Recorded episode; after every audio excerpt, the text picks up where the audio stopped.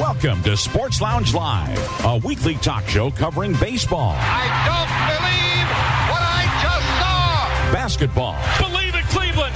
The Cavaliers are NBA champions. Football. Got it at the five and into the end zone. Touchdown. Hockey. NASCAR. Green flag waves again at the World Center of Racing. Plus the latest sports news, both pro and college. Hear past talk shows on your phone by calling 773-572-3006 or as a podcast on your iPhone, Victor Stream or computer or on your smart speaker. Visit legendoldies.com for links to automatically connect via your computer or iPhone. Call the sports aficionados at area code 646 876 9923 and enter the PIN 287 723 4600, followed by the pound key twice. And now, your hosts Chris Devon, Perry Lester, Sean Platts, Robert Herrick, and Bill Sparks. Well, welcome to Sports Lounge Live.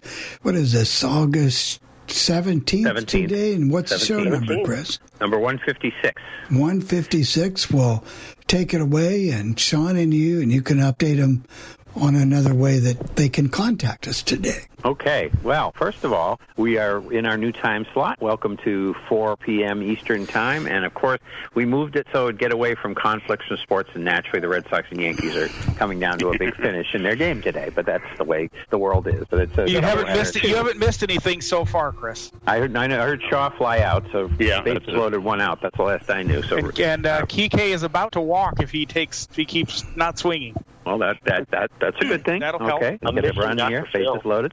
All right. So anyway, first of all, before we do anything else, and we're going to thank Immigrant for uh, doing a nice show as she always does, and uh, building up a nice audience for us. And we hope we can keep them. That was the idea. Uh, we came Yep. in with a better audience than we have for a long time. So we hope people stay tuned. If you like sports, or even if you just like good conversation with people that uh, like to give each other a hard time and have fun, uh, you'll enjoy this. And uh, first thing we need to do is uh, wish Rick uh, Swan, one of our panelists, a happy anniversary. He and his wife Linda celebrating their 48th anniversary tomorrow. And Jerry and Judy Spiata, well, well-known legend listeners, are celebrating their 48th anniversary tomorrow. They were both married on August 18th, 1973. Jerry and Judy got married like around noon or something. They told me once. And uh, Rick, you got married around what six o'clock at night, something like Uh, that. about seven, I think. Yeah. Was that late? Yeah. So it was in the evening. So they've been married longer. So any any questions, any pitfalls you may run into, Rick, you can check with Jerry. Yeah, okay. He knows all about it.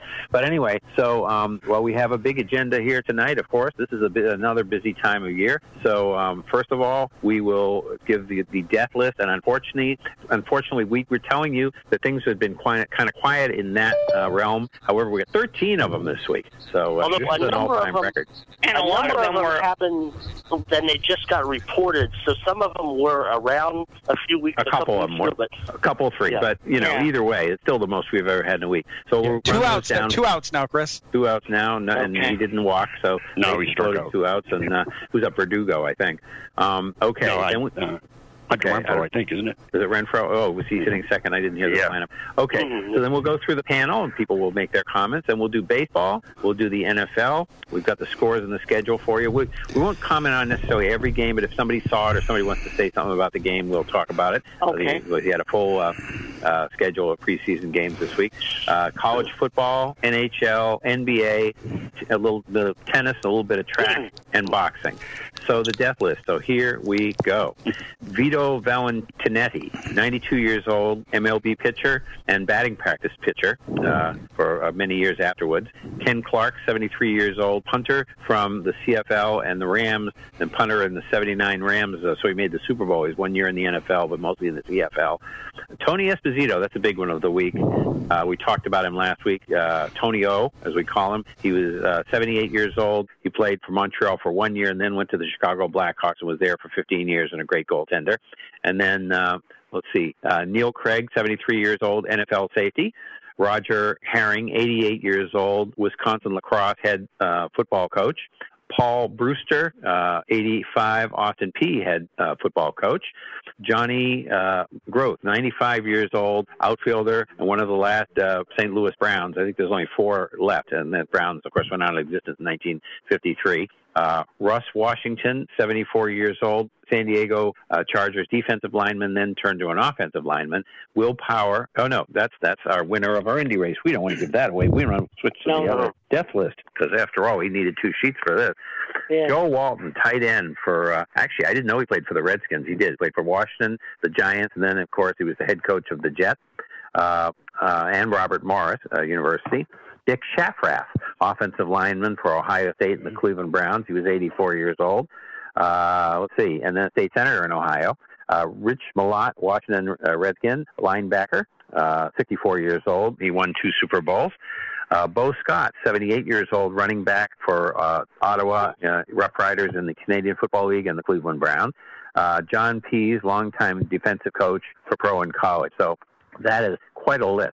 The So game is before- and the game is now over. Yeah, Chris, it's over. 5-3. the Red Sox lost five to three. Yeah. So, oh well, bullpen And game blew it. two, game two will be tonight. It will. So um, the uh, we have a little NASCAR uh, and uh, Indy note. Will Power won the Indy Road Race uh, on there was a r- Indy uh, Road course at the at the Brickyard itself, and then uh, and Austin Cindric, I guess his name is, won the Xfinity Road Race also uh, a race also at Indy. No, that was then- also a road race too. Yeah, and then AJ Yeah. Allmendinger, AJ Allmendinger won the NASCAR portion of Yeah, the of Cup the race. events that took Okay. place in Indy. And and then um, so uh, the thing is, they were all uh, road races. That the Allmendinger won a road race too. yes, Okay. Yeah, the and they were all at the and and Yeah. the two, the Xfinity and the IndyCar, were back to back. So that was one uh, all on Saturday, and then the other one was on Sunday.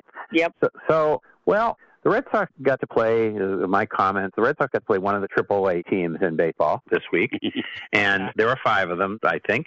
Um, Yep. And uh, that doesn't mean they're the only bad teams, but they're the teams that basically are kind of just so low in prospects that you just don't expect anything from them at any given time. Baltimore, Texas, Pittsburgh, Colorado, and Arizona. They really don't have much going. And uh, so the Red Sox got to play Baltimore, and they swept Baltimore like they were supposed to. But here they are today, and they lost to the Yankees. I mean, it was a good game. They lost five to three, and they had the lead, but the bullpen gave it up. But of course, the lack of starting length has worn the bullpen down. So it's really difficult for them. I mean, right? It, it does. They're they're playing better baseball. It's not as dire as it was, and they, you know, most nine times out of ten or eighty-five percent of the time, seems like the team who lost the first game wins the second game in these doubleheaders, especially in split doubleheaders. So maybe the Red Sox will eat better than the Yankees or something. I don't know. Although they're home, so what can you say? But the Red, you know, the point is the Red Sox are fighting with the A's for a wild card spot, the the two wild card spots for the one and two, but the Yankees are only like a game behind them now, so they're right there. We'll be running the standings down pretty soon, but. Uh, Yeah. you know that's the way it is. So the Red Sox are still in contention. It's not over, but uh, they do need to shore up things, and uh, we'll be talking about. They did make another move, uh, a minor move, but uh, you know it might help them a little bit. But they they did get Chris Sale back, and that's a good thing. So anyway, Rick, what is your comment? Okay, well, first, uh, as we mentioned before, tomorrow's 48 years since I've been married. I got to give a shout out to my lovely wife, Linda. 48 years, that's she's got to be a saint, 48 years with me. and, uh, you know, like to say that, you know, behind every good man, there's a good woman standing there. And as long as Linda doesn't find out that woman's there, I'm all set. um, Hold on. the Red Sox, uh, like you were saying, Chris, I, I really think Cora has burnt out this bullpen. Um, I mean, how today had, had thrown 53 pitches through four innings and he takes them out. And Sunday, Rodriguez pitched six innings. He had thrown like 82 and he took him out. I just, Yeah, they really have a thing about Houck going through the order the third time, and they had him let him do it against Tampa Bay on uh, Thursday, and he got killed. So, I think this you know. bullpen's burnt. Um, other than Yeah. that, watching a lot of football this week. It's been, I, I really enjoy it. I'm I'm on full scouting for my fantasy football draft. Oh boy, and he And, usually uh, wins, so watch out. So. Yeah. and that's about it. So Perry, Well, the state fair is underway here, and uh, the weather has been absolutely perfect for it the first few days. Now it's hot again, though. So now those people who go to the fair need to stay hydrated, you know, and do all that stuff you're supposed to do. But it was interesting this morning. Uh, Governor Reynolds was on the radio, and uh, she goes to the fair about almost every day that it's going. And one thing that, that people like about the Iowa State Fair is that the governor is so accessible because you know you, a lot of the politicians they go around and they have security, which obviously she does, but um, the people from, who come in from out of state, "Wow, can I get a picture? Because my governor isn't this accessible." so uh, she well, you know, all the has- governors around the country have become more famous. You know, everybody knows. You know, it doesn't mean we all remember all their names, but we Right. know the governors because they were all on television all the time, like a year and a Yeah. half ago for but six months. and, so. and she said, and but you know the, the nice thing about seeing somebody at a fair or something like that, as opposed to hearing them on a TV or a radio, is you learn their their personality. You know, and when you hear them on TV, you know they're also I'm providing you this information, and you know whatever Right. the information is. But at a fair, you you know you see their personality, what they like to do, and and and eat, and all this other type of thing. So Now, I you don't live far from I the fairgrounds, kinda- do you? I do You not. live- No, it's a couple miles, but. Um, have you been but over yeah, there yet? I have not. It, the, and the bus, of course, if I want to take the bus, it lines up oh about a block and a half over. So, but it Oh, sounds good. like the attendance is pretty good. It sounds like people are having a great time at the fair. A lot of big concerts. Blake Shelton was here, among others. Uh-huh. So uh, that's what's going on in the great state of Iowa. Bill, how about the great state of Indiana? Well, let's see. We've got that state fair going on. I've not heard anything about our governor, though. So, Uh, I think the Reds need to cool down for two days, Bill. yeah. No, that they- would help. They're, if they're not careful, they'll sneak into a, a wild card spot. Yeah, they're gonna they're gonna Yeah, catch they're- San Diego at this point. You know, they're playing pretty well right now, except the bullpen, I think, is going to be their Achilles. Uh, heel. Yeah, that was the issue. That was the issue last night. Was the bullpen? Yeah, even yeah, and Joey Reds. Votto uh, accomplished a major Yeah, milestone, which we'll 2000 be talking about. that. Yeah, but that was good. We a couple observations I made. I was a big watcher of the Colts game in their exhibition. Tried not to get too excited. I was a little impressed by the the guy um, Eason in the first half, but then I was really excited about the guy from Texas, Sam Ehlinger. Um, in the second half. And so both quarterbacks bring something to the table. So I really, really enjoyed that. And next week they're going to flip the script. So we'll see how it comes out or if it really matters in the end. We'll see. But uh, knowing the track record of the quarterback, I would say there's a good possibility a backup quarterback is going to be playing a lot. So I would think. I would Oh, think yeah. so. I, I think that's that's probably a given. Yeah. We um, also, you know, I've been checking a lot of NFL action out, and I found that Sirius XM's coverage was oh, the timing, the, way they were doing things was not quite as good as it usually is. Maybe it's not in the season, but Tune In Live was excellent. With you know, they just went to the local stuff and they just did a good job on that. That's just mm-hmm. my opinion. And the third thing I I would say our controversy of sports hosts getting let go. They just named one, and the guy that had been there all that time, they let him go on Friday. So that is really causing a Who, little. who, who was it, Bill? I mean, for those A who guy by the name of Big Joe Stasiak. Remember, we did a clip on him last year because he was suspended because he was making some remarks that probably shouldn't have been made about the black community and people. Oh yeah, I remember and, that. Yeah. You know, different things that, you know, you might say privately, but you probably don't need to be saying that on the radio.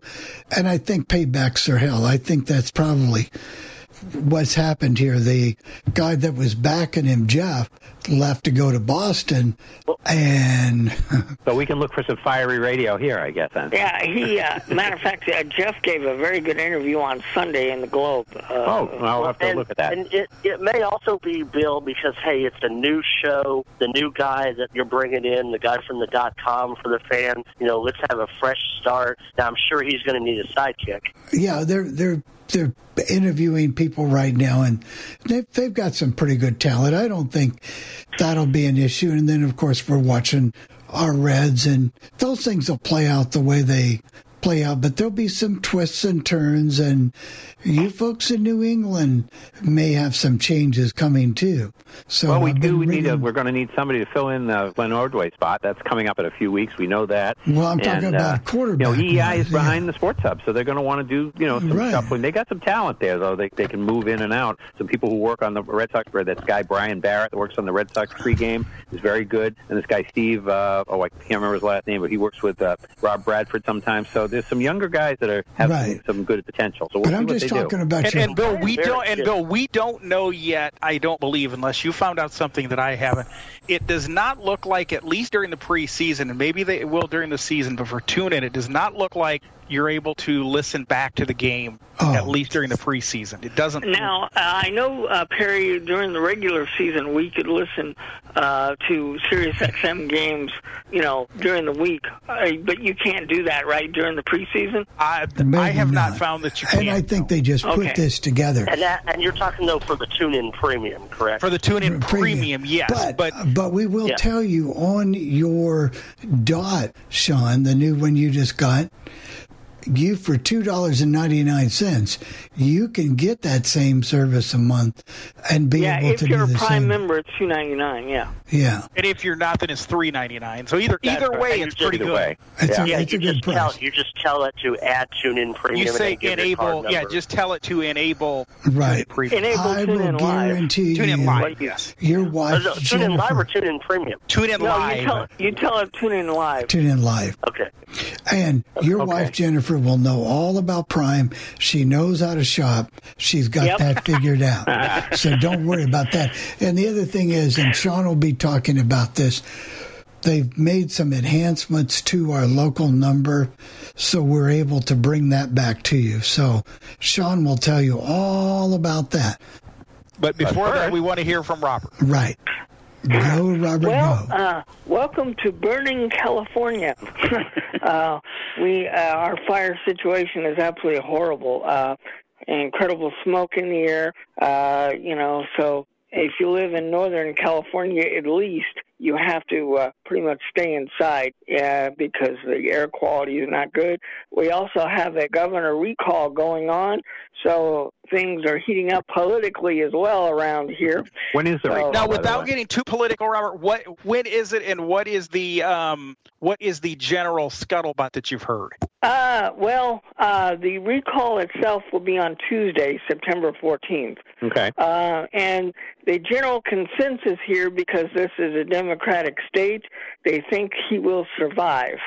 Um, because there's more Democrats than any other party here in the state. That's So why they call basically, it. what they're doing is voting as to whether to have an, a, a recall election. In other words, first you decide yes and no on that, then you have the election after that. Correct? Right. Well, uh, in in our ballot that we just got, it says either vote yes or no on the recall. Yeah. And depending on how you vote, then you have a list of candidates you can vote for to replace. Oh, replace. so then you, you you can have that election right then. That's so right. you could put in there could be a new governor on the 15th if that. That that is Yeah, correct. okay. but- I thought it was two. but- two provinces. But but they don't think the at least the state scuttlebutt is they don't think that there will be a new governor. Okay. But a lot of people in this state are very unhappy with the way that uh, our governor has handled certain situations here. And the, and the- but the polls do show that it's probably in a in a Democratic state like California. The polls, I think, say that it's maybe closer than it should be.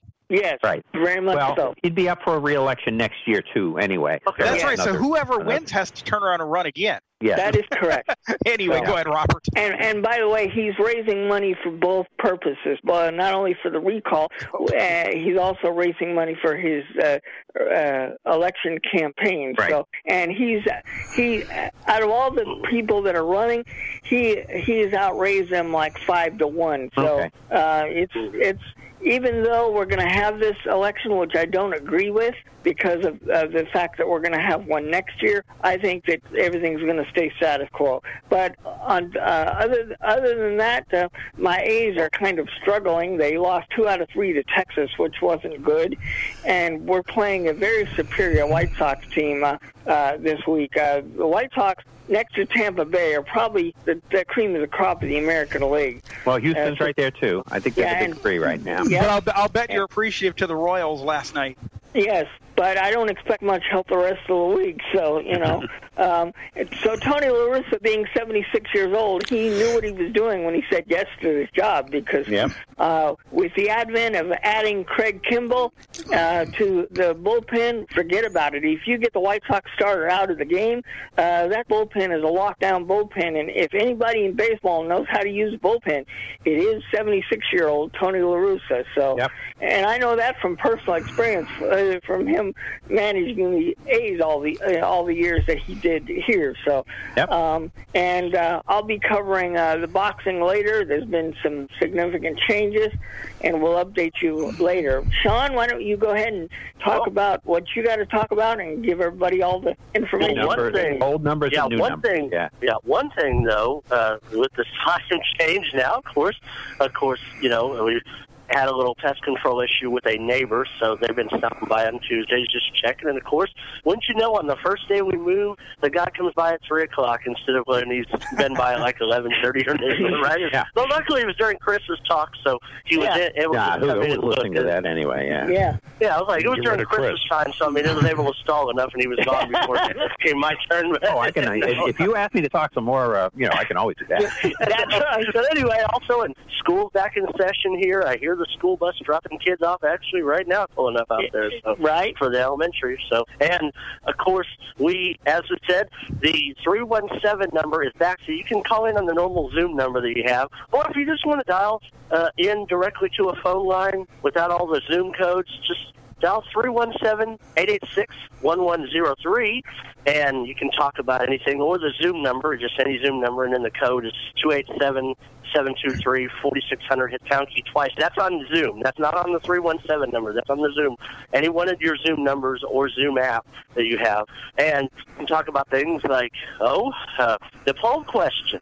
And we're going to talk about some of the best sports moves that work out either for a team, a player, a coach, a league in some cases. And one of my ideas, uh, a league, you know, that made a big move for something that changed a lot of things. You can check that out.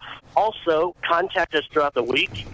800 693 0595 option 2 or 773 572 7715 or sports lounge at allthingsradio.net. And don't forget Robert and his crew if you want all this boxing talk. Uh, Sunday nights, 6 p.m. Eastern, or 7 p.m. Eastern. No, it's six. 6 Eastern, ringsidereporter.com, or you can download the podcast at ringsidereporter.com. And you can So- also call in and uh, either participate or listen. If you want to listen, do not press any buttons. It's 323-870-3857. So there Yeah, you go. All right, folks. Now I guess we can get on. Well, to before we baseball. before we do before we do that, Chris, we do have one hand. So uh, Okay. Jerry's Jerry's apparently got a lot to say. So Jerry, if you want to unmute yourself, and happy anniversary to you and Judy, Jerry. Okay, well, thank you guys. First of all, I got a good report from the doctor today. Things are looking up. My uh, uh, esophagus is uh, doing better. Good. We'll see what's going to happen with that. But I have a couple of interesting things. Um, We'll decide if they're interested. Uh, Now you can say them, Jerry. We'll decide if they're interested. Judy and I got married at 2 p.m. on the All right. So you beat Rick by about five hours. Yep. Okay. Ironically enough, uh, well, I have the date for the Field of Dreams game next year. Okay. Morning, it was August 11th. Okay. Oh, I don't so know what it'll be on a Thursday, just like Yeah, Thursday year. again. Okay. And we know and we know it'll be the Cubs and the Reds. So Bill and I and the will Reds. Bill, Bill, Bill and I will be able to enjoy that. Ironically enough, on the day we got married, uh, that Saturday, the Yeah. Pirates were out in Los Angeles playing the Dodgers. It was a night game. Uh huh. And Okay. Pirates playing the Dodgers now. 40. Okay. Yeah. Well, every All right. every once in a while these things happen. Even with the uh, cutback. See, in those days, remember Jerry, they used to play 18 games a year. So uh, you know, well, I mean, no, 12 games a year. I'm sorry, but the the, the other Yeah. division now it's only seven or six or something. So it is pretty hard to with an Well, interleague we and more, more teams. divisions now too. Yeah. where they only had the two We did, but you yeah. used to play 12 against the other division. So yeah, Yeah, 12 Right. games, 18 against yours and 12 I think the Red Sox against were hosting Kansas City when Rick got married. Pretty sure. Yeah. Anyway, go ahead, Oh. Jerry. Uh, well, that's all I have. Okay, well, you may come in. If you have any other comments, come back in and uh, we'll we'll Yeah. talk to you. Well, All right. Okay. On to baseball. On to baseball. So here are the standings and going in, and this is just uh, without the Red Sox uh, result having lost to the Yankees. So Tampa Bay 72 and 47, Red Sox were 69 and 51, Yankees were 66 and 52. So you see that the they're now even in the loss column uh, that they've lost that game 69 52, Yankees 67 and 52. Um, Toronto 63 54, Baltimore 38 and 79, AAA Orioles as I said. In the Central we have Chicago 69 and 50. We have Cleveland at 57 and 60. Uh, I think they're done. I think we could put a fork Yeah. in them. We don't have I to have would- I that would agree. every Yeah. week, but uh, they they were just ahead of the Tigers, and the Tigers went out, out last week. So I think we can stick a fork in the Indians. We'll run down the wild card uh, permutations in a moment. Detroit at 58 and 62, Minnesota 53 and 66, Kansas City 50 and 67. And you wonder why I don't put them in the AAA category again. It's because they're in transition. You know, they're trying to build a team. Some of these other teams are so far away. Maybe they're trying, but they're so far away you don't see it. Or Well, and they, just and they just recently trying. won a World Series too. Yeah, they Right. won Right, Kansas years City ago. and Minnesota contended last year. So yeah. Yeah. So there you go. In the West, we have uh, Houston at 70 and 48, Oakland at 68 and 51. So what, two and a half out, uh, Robert? Yep. Uh, Seattle 50, 63 and 56. The Angels are 59 and 61, and Texas uh, 42 and 76. So I looking think at the you one, can put a fork in the Angels also, Yeah, Chris. guess. oh, we did, I think. Didn't, uh, no, we No, haven't no, quite done not that yet, yet. No. Not quite. Not well, yet, we'll we'll evaluate that. Let's see what we Okay. got. Okay. Okay. So for the wild card right now, we have the Red Sox at uh, 69 and 52. We'll give them that loss, and then the uh, the A's are at 68 and 51. The A's right now are leading. So you get 17 over. So what do we got in these other divisions? Well, you got the Yankees, as I said, just a game out of the wild card. Right. Um, Toronto is four out uh, of the wild card right now, so they're hanging in. We just uh, said Cleveland because Cleveland is now like uh, ten and a half out, so I think we can forget them. Minnesota, Kansas City, we don't need them. Okay, Houston, the, okay, uh, Seattle, sixty-three and fifty-six. They're five and a half out. It's going to be hard, but they still have a little chance. The Angels, Yeah. fifty-nine and sixty-one. Well, yeah, okay, I Yeah. guess so. Yeah. We can. All right, so Cleveland and the Angels are out. In the Yep. National League, Atlanta, sixty-three and fifty-six. As the East has turned, the Braves are now on top. The Phillies had their week. Now it's the Braves' turn. And the That's Braves right. are, and the Braves are hot right now. They're after very, the Mets, they are after very of course hot the Mets now. had three months, and then the Phillies got a week. Now the Braves, Yeah. 63 and 56. Philadelphia, 61 and 57, game and a half out. Mets, 59 and 59, now three and a half out, and they're having to go. Uh, they had to play the Dodgers at home and got uh, wiped out, and now they're go- out in San Francisco. So Yeah, and, And- then after that, the Dodgers in San Francisco again. yeah, That's so this right. The Dodgers in. San Francisco. Did get you worse hear? before it gets better. Every once in a while, a stat I hear a stat that just blows my mind. Do you hear that? You know that the Mets lost two um, extra inning games to the Dodgers this weekend. Yeah. You know, before those games, the Dodgers, with the season they've had, were one and twelve in extra inning. One inning in twelve games. in extra innings. Yep. Wow. I couldn't believe that when I It's heard hard to that. believe. Yeah. That is. Okay, so the Mets 59 59, uh, Miami 51 and 68, and Washington 50 and 60. Really, Washington has uh, gone home. They've lost about eight or nine in a row, too. Yeah. I Well, mean, they sold off half their teams. they did. Yeah, they, did. they got rid of They did. tons of people. Uh, yeah. In the Central, we got Milwaukee 72 and 47. We got Cincinnati 65 and 55. So seven and a half out. That margin's you know six, seven, eight games. That's been about right. But uh, what's happening is the Reds are making a move on the wild card, and St. Louis is doing much better now. They're Yeah. 61 and 56. So they're they're kind of uh, making a little push. The Cubs are 52 and 69, as we said, and Pittsburgh is 42 and 77. In the West, we have San Francisco 77 and 42. Unbelievable. They're the best. Uh, hand- they've they've had the best record in baseball pretty much all year long. So Yep, Dodgers at the 73 and 46. So I think it's what four games out. four games. Yeah. Yep. Uh, San Diego uh, has been struggling. They had trouble with the Arizona Diamondbacks this week, 67 and 54. That's the, The thing. Reds are going to catch them, in my opinion. it looks like it. Colorado 53 66 and Arizona 30, 38 and 81. So, boy, yeah, Colorado, I call them a triple A, but they're 15 games ahead of the, the Diamondbacks. yeah. So, anyway, so as we say, the, uh, the uh, Padres are leading the wild card. They're 13 up with 67 and 54. In the East, the closest team is the Phillies. It's uh, 61 and 57, so four and a half out. Mets now six and a half out. If they're not careful, another week and a half, they're going to be eliminated here in, in our thought process. Yeah. In the Central, we have Milwaukee. We have Cincinnati 65 and 55, only a game and a half behind the Padres. And the Cardinals 61 51 and 56, only four games out. So they've made a, you know, people kind of said, oh, forget the Cardinals and Cubs. Uh, I don't trust a little- the Cardinals. a little too early with the Cardinals. The Cardinals, uh, you know, uh, to find a way to put it together. And again, I kept saying to everybody, nobody could really tell me how healthy these pitchers were. If anybody was going to come back, whether any of that's happened, I don't know. Well, remember, and Uh, this Jack week, uh, Jack Flaherty just came back. well, there you and go. re- That's that's and part of it. remember, this week the Cardinals have to play the uh, Brewers, so you Yep. that's yeah. So that's that's going to you know make things tough. But the Brewers are kind of locked into where they're they're going to be. They're Yeah. going to play the National League East winner. They're going to be the second seed, so they don't Uh-huh. have to really worry about anything. So the Cardinals may catch them as a. They've been playing well, but they may catch them at a relaxed time if they really need the game, and you know you, you just don't know. Okay, so we had our early game, the Red Sox and Yankees. That's over with the Yankees winning the game five to three. Red Sox had the bases loaded with nobody out, didn't score. At 7:05, the Red Sox will play the Yankees again, the second game of that doubleheader. Toronto at excuse me, Toronto at Washington. 7:10, we have Baltimore at Tampa Bay. The Braves are at Miami. The Angels are at Detroit. The Cubs are at Cincinnati. 7:45, Milwaukee at St. Louis. We have, uh, and that helps that it's going to be in St. Louis. 8:05, Seattle at Texas. 8:10, Oakland at the White Sox. Uh, Cleveland at Minnesota. Houston at Kansas City, 8:40 San Diego at Colorado, 9:40 Philadelphia at Arizona, 9:45 the Mets are at San Francisco as we said, and 10:10 Pittsburgh at the Dodgers. And if I haven't looked at my clock, but I would imagine It- we're basically we are at break past time. the break, so why don't we take the break? We do have some baseball notes, I imagine. So Yes, we do. Yes, we we will do. take a break, come back with the notes. Maybe. Keyboard Cat, Hamilton the Pug, and Toast Meets World. These are some of the internet's most beloved pets. And they all have one thing in common. Their stories started in a shelter. Start your story. Adopt a dog or cat today. Visit theshelterpetproject.org to find a pet near you. Training that pet to play the keyboard, that's optional. Start a story. Adopt a shelter or rescue pet today. Brought to you by Maddie's Fund, the Humane Society of the United States, and the Ad Council. Okay, what are you wearing right now? Nothing. That's right. So mommy's gonna teach you how to dress yourself. Underwear always comes first, name tag at the back, then pants, then shirt. Get the first button in the right hole or you have to start all over. Socks going first, then shoes right on right, left on left. With shoelaces, just take the ends, cross them over, switch the loops, the rabbit goes down the hole, pull tight, and you're left with bunny ears. Got it? Why are your pants on your head? Most parenting is hard to do in just two minutes.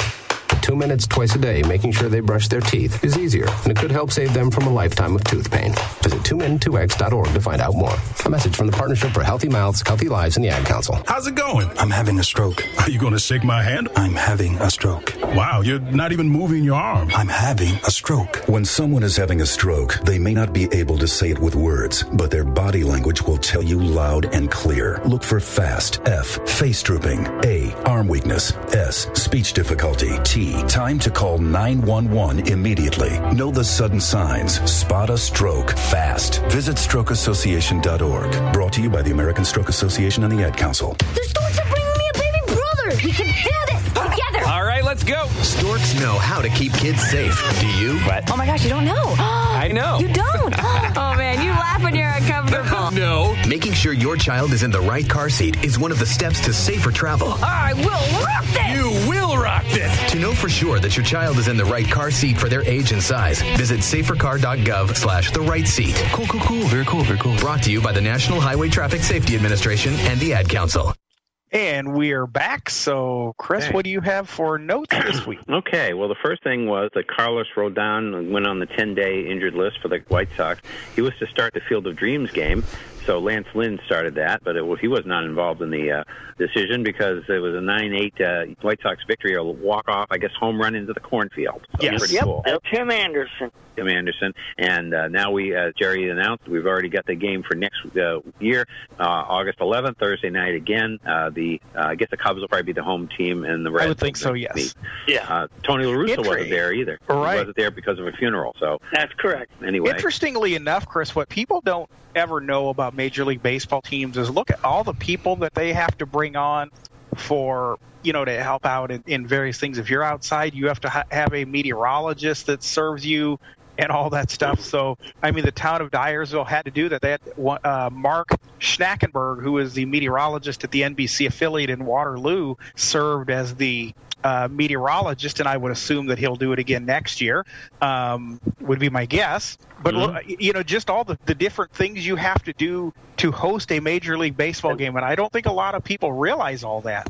Yeah. No, and it was a good opening. I mean, with Kevin It was, Costner yes. doing the whole speech and and the crowd chant, and when he said, "Is this heaven?" and the whole eight thousand people hollering, "No, this is Iowa." And, Yeah, that was great. you know, And it's fitting because if you've seen the movie, of course, there was a White Sox connection, Shoeless Joe Jackson, and everything Mhm. with the movie. So I mean, it was really and the people coming through the cornfield, and over on the field where they had the movie set, you had a youth baseball game going on at the same time. I think American Legion or something. And the night Yeah. before, the night before, they did a game with a team from Chicago playing a team from New York, a youth baseball, uh, Oh, high cool. school Right. age, a high And, school uh, all star team from Chicago playing a team from New York the night before, and you know, they need more of these gimmick type games. I don't know if every year they'll get the same success on the Field of Dreams game. It was the highest rated baseball game in regular season since 2005. I don't know if they'll get the same, but those gimmick type games, like, all right, this week you got the Little League World Series game. I think they're still doing that. And they, you Yeah, know, that's but you you don't have hear- the Angels and Indians, I yeah, believe. yeah, you don't hear a lot of talk about it. Like, I mean, that's something they would promote. Like,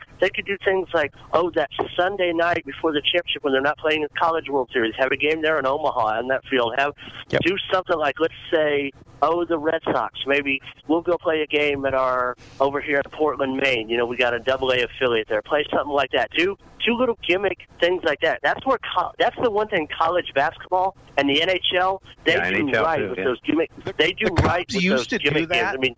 The Cubs used to do that. They used to come here and play uh, the I Cubs. Oh yeah, They a lot of the teams they used they to go to. haven't No, no, I'm done it. like a, a regular season game, not not an exhibition, but do like a, bring a regular season game. Now they're gonna, I mean, because you have 81 home games, so I mean, one or two games giving up the gate is not gonna make a big Well, it difference. does and that would some be a way to. It does Does to some to- teams. It does, say, Well- you know, if you sell out like the Red Sox and Cubs and so forth. But what you what you could do is divvy up the TV money differently, or if the ratings are good, they could work something out. I mean, you know, you yeah, can and, do these. and yeah, they they have that because like, and as we've talked, how baseball gets in their own way as far as a good publicity opportunity. They Right. get in their own way a lot of times, and you know, You know, they have an the, the difference to with the NHL like is if you have uh, these these uh, classics at Fenway Park and stuff, they got more seats. you know, they're Yeah. Yes. sitting in place Now- fewer seats. And another thing during the Field of Dreams game, of course, the national anthem was Maddie Poppe. She was a an American Idol contestant from Clarksville, Iowa, which is just up the road a little piece. So uh, that was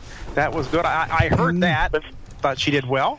And we have a caller too, by the way. We okay, Bill. We're going to bring on a caller here in just a second. But one point I want to make before I bring on this caller.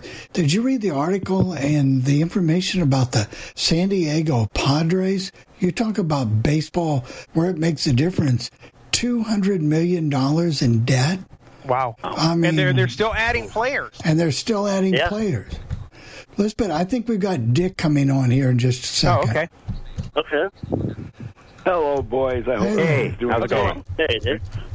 Okay, I got. Uh, uh, well, Do you, first Dick, of all, do you like Bill, the, I'm- do you like the new time? Yes, I do. As a matter of fact, I think it's good because yeah, I thought five to seven uh, local time here was kind of bad because uh, you know the news and dinner and just doesn't work out. Yeah. Yep, this is you're right. I hope, this, I hope it works for you guys. I but Bill, so. I'm sure glad to see your uh, red legs giving the Flubs a good whipping. That's good. I keep hoping.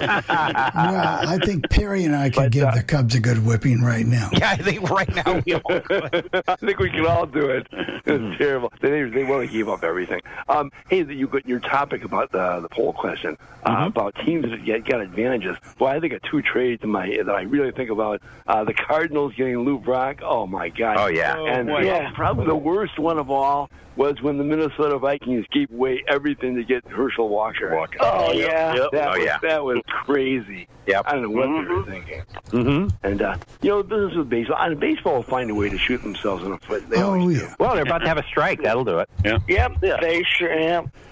Well, unfortunately, the the uh, the, the um, owners they can't uh, be united, and they will not. They always cave. Well, they, you know, yeah, they they basically do, and uh, the players.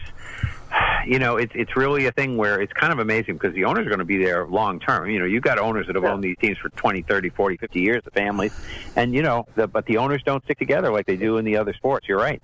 No, no. the NFL, they and, and I'm you know I'm a pro union guy, but uh, I the, the the players union uh, it, it's got it, they've gone way too far. It's gone too far the other way. Yeah, no, and I'm a pro union too, but uh, yeah, it, it and you know, really, You're I ta- hold, hold on, hold on, Chris. Just say it. Now, Dick, you're talking. Are you talking about the baseball? Because I was baseball. doing something. Yes. Oh, baseball. Yeah. Definitely. Yeah. The thing is, and, I- football and the, is sad, the and other the way. part, of, the sad part about the baseball union is you know there's going to be a strike because those they can't even decide whether the sky is blue or not. No, Between it's- two it's- sides. The thing too about this coming up is you've got players already grandfathered in. You know, you can't. These contracts are signed. You can't take money away from Harper and these other guys with all this money they got. So how do you work that into a proposed salary cap? Would it be uh, come in after a while if you got one? The other thing is you need a team floor. You you should not have these AAA teams like the Orioles and Pirates stuff just allowed to pay peanuts to the players. You know, the minimums and stuff. They need to play pay like they actually intend to win something. That should happen too. You know, make it a high floor. I, I agree with you. You know, because these guys make money anyway. You know, it's, it's not like they're not making money. And uh, give it to the players, and then maybe the players would be more willing to have some uh, kind of a salary cap or something uh, worked in if you made it a, a floor for those other teams that don't pay anybody. Well, like in hockey, Chris, there's a mandatory floor that you have to spend. Right. You know, Sure. Should be. You have your maximum, and then you have your And minimum. I'm sure there is in the NBA and the NFL too. Yeah. Yeah. Which, which makes sense, really. Yep. It, it's and it makes it a little more even. Although the NBA, you know, I mean, the, the good players are going to go with their buddies.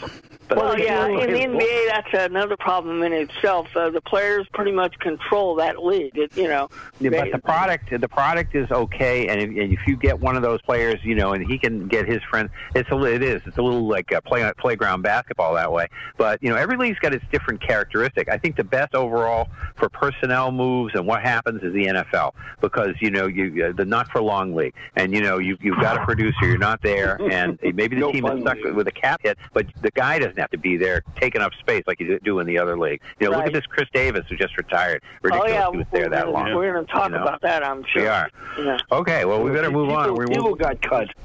Yeah, Huh? You guys heard about that, right? Yes, Yeah. yeah, Who we got did. cut? We Who did. got cut? We'll be All right. talking about that. Take All right, later, Dick.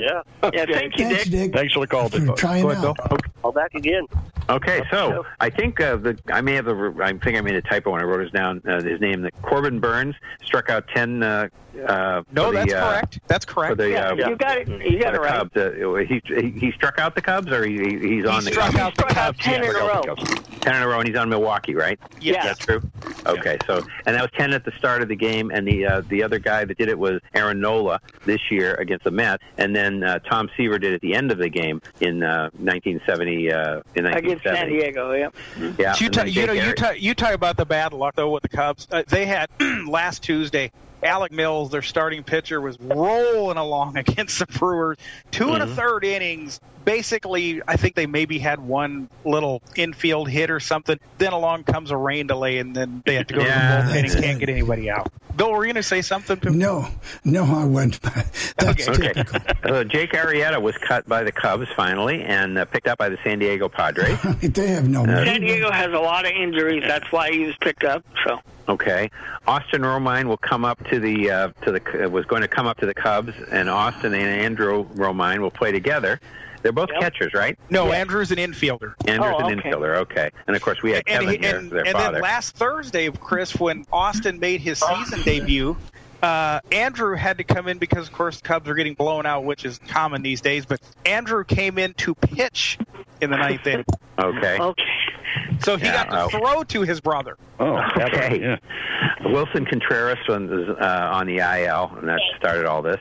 And again, Chris Davis retired uh, with the Orioles, and he had uh, he was out all this year after uh, you know, and he played for 13 years. He had two years left on his contract. The Orioles way overpaid for him, and uh, then we had uh, one of our friends, Tom, on the phone system, said he. Uh, there was a may have been a, a PED issue that he never did very well after he was suspended for PEDs. I didn't remember that he had been, but he certainly had a gr- one one or two great years and then went right down the tube. So Yeah, no. it was really embarrassing when he used to play for the Orioles. You know, it was a hole very, very bad investment by Baltimore. And uh, from what I understand, they don't really have anybody under contract for next year at all. From what I am hearing, the Baltimore Orioles are trying to cut and cut and cut because then the Angeles Angelos' boys want to sell the team, but they want to cut it so much where they make a bigger profit.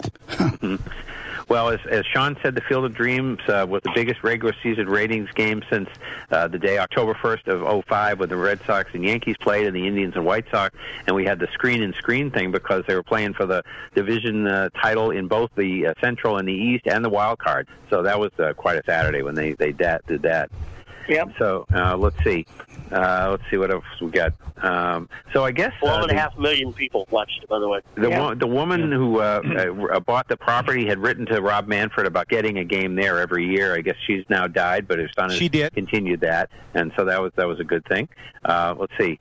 Uh, let's see. I think that takes it for for the Field of Dreams. We've talked about that a lot, but a lot of people were this week. I, you know, it was more baseball talk than you often hear on on just national shows. The non, Yeah, but the non you know the, um, shows were even talking about it. They're Yeah. not like Good Morning Yeah. America and uh, our local shows were talking about it. And, Mhm. yeah. Go, go Well, ahead. you, talk, you talk about the difference between baseball and football. As good as those ratings were, it was less than the ratings for the NFL Hall of Fame exhibition game. Yeah. Yeah, there you go. Okay, Jacob DeGrom was going to be at least out uh, till mid-September, so that's again. Uh, I, I still say he's going to need Tommy John surgery. I, Yeah, you know, you may be right. Yeah. Yeah. Tyler Gil- Tyler Gilbert for Arizona pitched a no hitter his first start, and it was eighth of the year. And it actually set the so the way this works. Uh, remember, Robert, you said it uh, set the record. and Then I David thought it said did. it tied the record. Well, the deal is some some years in the non-modern era. So you're right for what we go by 1900 on for modern baseball. Okay, baseball. all right. It set the record. So, Okay. but there were some other years that had it. Uh, Bobo Holloman is the only one who did his first uh, start as a no hitter. Uh, you know, pitching a no hitter. Now this Right. was this guy's fourth appearance. So whether Bobo Holloman uh, did it on his first appearance, we came very close here with Billy Rohr in 1957. Got to one out in the ninth inning after a great catch by Yastrzemski, and then uh, Elston Howard got a hit. But Yeah, was uh, that it two outs in the ninth inning? was it two? Yeah, it was. I guess it was Yeah. two. Yeah. So, but that you know that was the closest I ever heard of a first appearance. But anyway, uh, and he no hit San Diego. Uh, first, fourth, uh, fourth player to do it in his first start. We had the first two were Theodore uh, Breitenstein in 1891 and Bumpus Jones in 1892. okay. And then, and then the, so there you go. Uh, the all-time record uh, was seven, set in 1884, apparently before. Uh, third no-hitter for Arizona. Randy Johnson did a perfect game in 04, and uh, Edwin Jackson a no-hit Tampa Bay in uh, uh, 2010, but it was the first one in Arizona that had been done. yeah. And Uh, By- and by the, and by the way, just for a uh, just for a um, Pete note here, that is the first no hitter. Remember, we were having them seemingly almost once a week or Yeah. so. Yeah. that's the first one since the sticky stuff went away. Yes. That, that's correct. That's what Uh, and Madison Bumgarner threw one earlier this year, but it doesn't count because That it is was correct. seven innings. Seven innings. Nope. Yeah. That, no, that's no. why. That's why Robert during the broadcast you didn't hear them mention it. Yeah. Yep. Uh, let's see. So we, we were mentioning that Joey Votto got his 2,000th hit last night, and that's Yep. a good uh, career mark for him. And uh, we already talked about Jake Arrieta, and we did say uh, that Travis Shaw uh, was cut. Uh, oh, by the way, his uh, ERA is 6.88 right now. Okay. So, and Tampa Bay signed David Robertson from uh, who was had been on the Yankees, and also uh, Travis Shaw signed with the Red Sox after being cut by Milwaukee. Uh, he hasn't hit for a couple of years. He hits pretty well for two or three years for both Brewers and Red Sox, but Yeah. you know, I don't know what's going on. So maybe they And Jake Arrieta gets rewarded tomorrow by the Padres. He's going to start in Denver. That's correct. In Yeah, Coors Field. That's great. Well, and but the thing is, they, they said it was a good at bat uh, today with the bases loaded. So you know, it didn't work. But uh, you know, uh, Trevor Bauer is being accused by an Ohio woman now of, uh, you know, and she's got a temporary restraining order on, or, or she had it on. And Washington and Post had that apparently the report. case in Lo- the, apparently the case in Los Angeles is now in court. They had their first day of testimony yesterday, so uh, we'll see what happens with that. Uh, she also, supposedly was she cho- he, he choked her while they were having sex. yeah, mhm. Yes. You know. Now he Yeah. told the apparently the Ohio case. He told the the Ohio woman he didn't want to be in jail for killing someone, but if he would see her, he would have to do that. So Yeah. that's why that order went into effect. You're gonna make Yeah. me mad. Huh? yeah. you know. Anyway, so all right. Any any more baseball? No, I think we got them all. Um, Miguel Miguel Oh. Cabrera is one home run away from 500, Okay. and, four, and he's 49 hits away from 3,000. So All right. Those so are- maybe some fans will come to the Tigers games, and the Tigers have some good young players. They may as well call- go and They do. that They can do.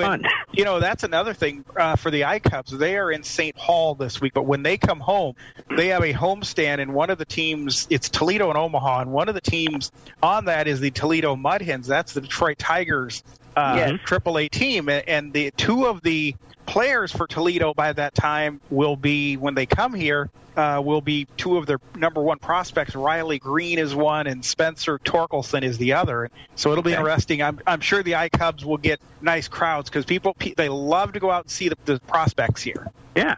Okay. Any more baseball before we switch to the NFL? I think that's it. I think that's it. Okay, so we're going to go through the scores, and, and basically what we do is always talk about the regular season games. If somebody has something to throw in a comment about something they saw or noticed or heard about any of these games, well, uh, they can stop and we'll talk about it. But basically, we're just running these down so everybody knows who won and who lost, and uh, and then we'll give the schedule. Patriots beat Washington twenty-two to thirteen. The one thing I would say is there's this young guy, Steven uh, Stevenson, uh, who out of Oklahoma. I don't remember his first name, but he First name scored- is Rhamondre. Rhamondre. I knew it was a name. Yeah. anyway, he uh, he scored two touchdowns, and you know the Patriots do want to run the football this year. So they've they've uh, already got Harris and they've got um, Sony Michel. So they're trying to have uh, depth the running back position. So whether that does them any good, I don't know. Yeah, and all these um, these teams that have kind of a uh, quarterback controversy, I, I kind of wrote down their stats. So uh, Matt, jo- Matt Jones was um, 13 for 19, but only for 87 yards, which is it's less than seven yards of completion. Yep. And then uh, Newton didn't get much of a. He was four for four for seven for 49 yards. Is the feeling that he's going to play more against the Eagles this week? Jones? Uh, no, Newton. Oh, um, I, I would assume so. I mean, I think it's, I think he's still going to start, so I think he's going to play a little longer. Yeah, but they, uh, Jones played more than he did, and Newton started. So I don't know. Yeah. Oh, I know. Yeah. okay. Pittsburgh beat the Eagles 24-16. The Patriots and Eagles are having a combined uh, practices yesterday and today, and they play Thursday night, as you'll see. Tennessee beat Atlanta 23 to 3, but Atlanta is the first team that is vaccinated. Yes, vaccinated 100% the NFL. yeah. That's very good. Okay, Buffalo beat Detroit 16 to 15. Uh, Arizona beat Dallas 19 to 16. The Bears beat Miami 20 to 13. Now, I was listening to some of the first half. I didn't listen to the second half, but boy, the Bears stunk in the first half. And, uh, you know, they, they couldn't get anything going. I guess Field got it going in the second half. That's what I hear. You said, Yeah. you, said you heard some of that, Perry? Yeah. I did, Or, yes. uh, He he played a little better in, as he went along. Yeah, well, that's again, now Dalton, the, the income, well, the guy they think is going to be the starter, he didn't get much of a shot. He was No, two he for four, two for four for 18 yards. Yeah. Um, Fields was 14 for 20 for 142 yards. He had a rushing touchdown and a passing touchdown. Okay. Now here's a game that I didn't hear any of, so I uh, I'm mystified by it. Denver beat Minnesota 33 to six in Minnesota. How did that happen? Does anybody That's know? because that is because well, we know all the Minnesota quarterbacks are in the COVID That's true Right. too. I thing, about so that. I imagine that's one part of it. Yeah.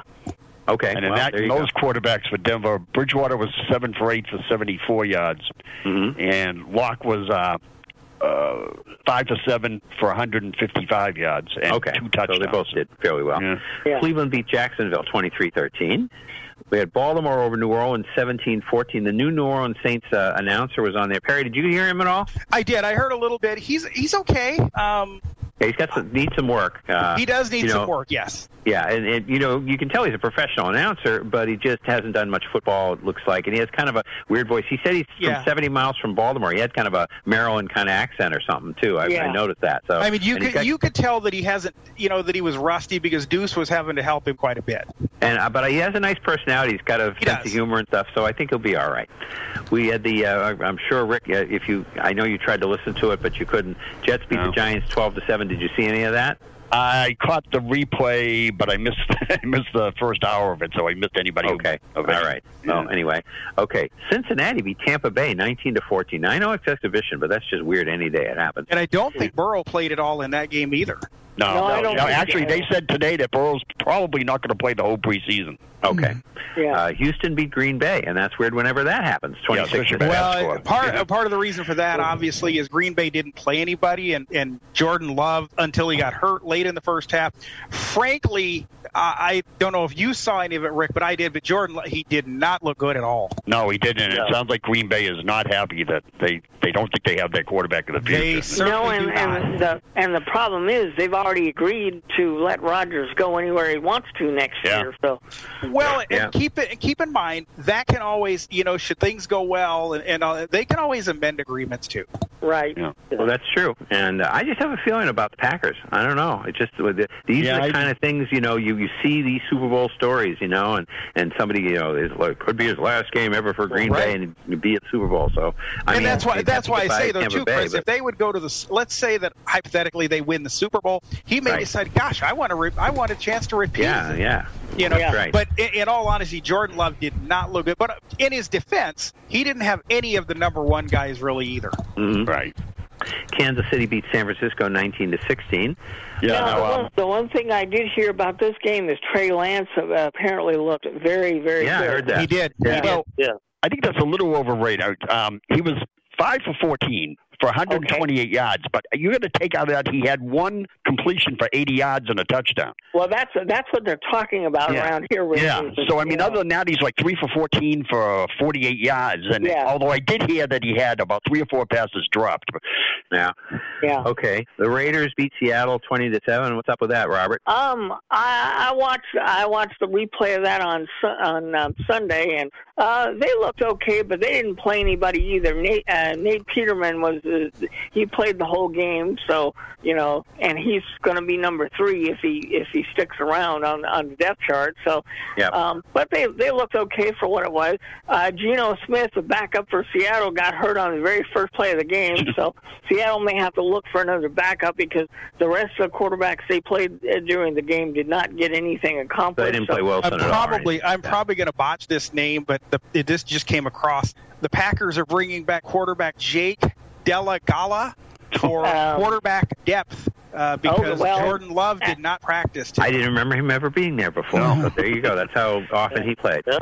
Okay, Chargers beat the Rams uh, 13 to 6 and the Colts beat Carolina 21-18. Bill, what would you want to say about the, the Colts game? I think you talked about it a little bit before, Well, a but little bit. I, I would say, you know, Carolina is playing second, third, fourth stringers, just about anybody they could come in. They did not play any first stringers at all.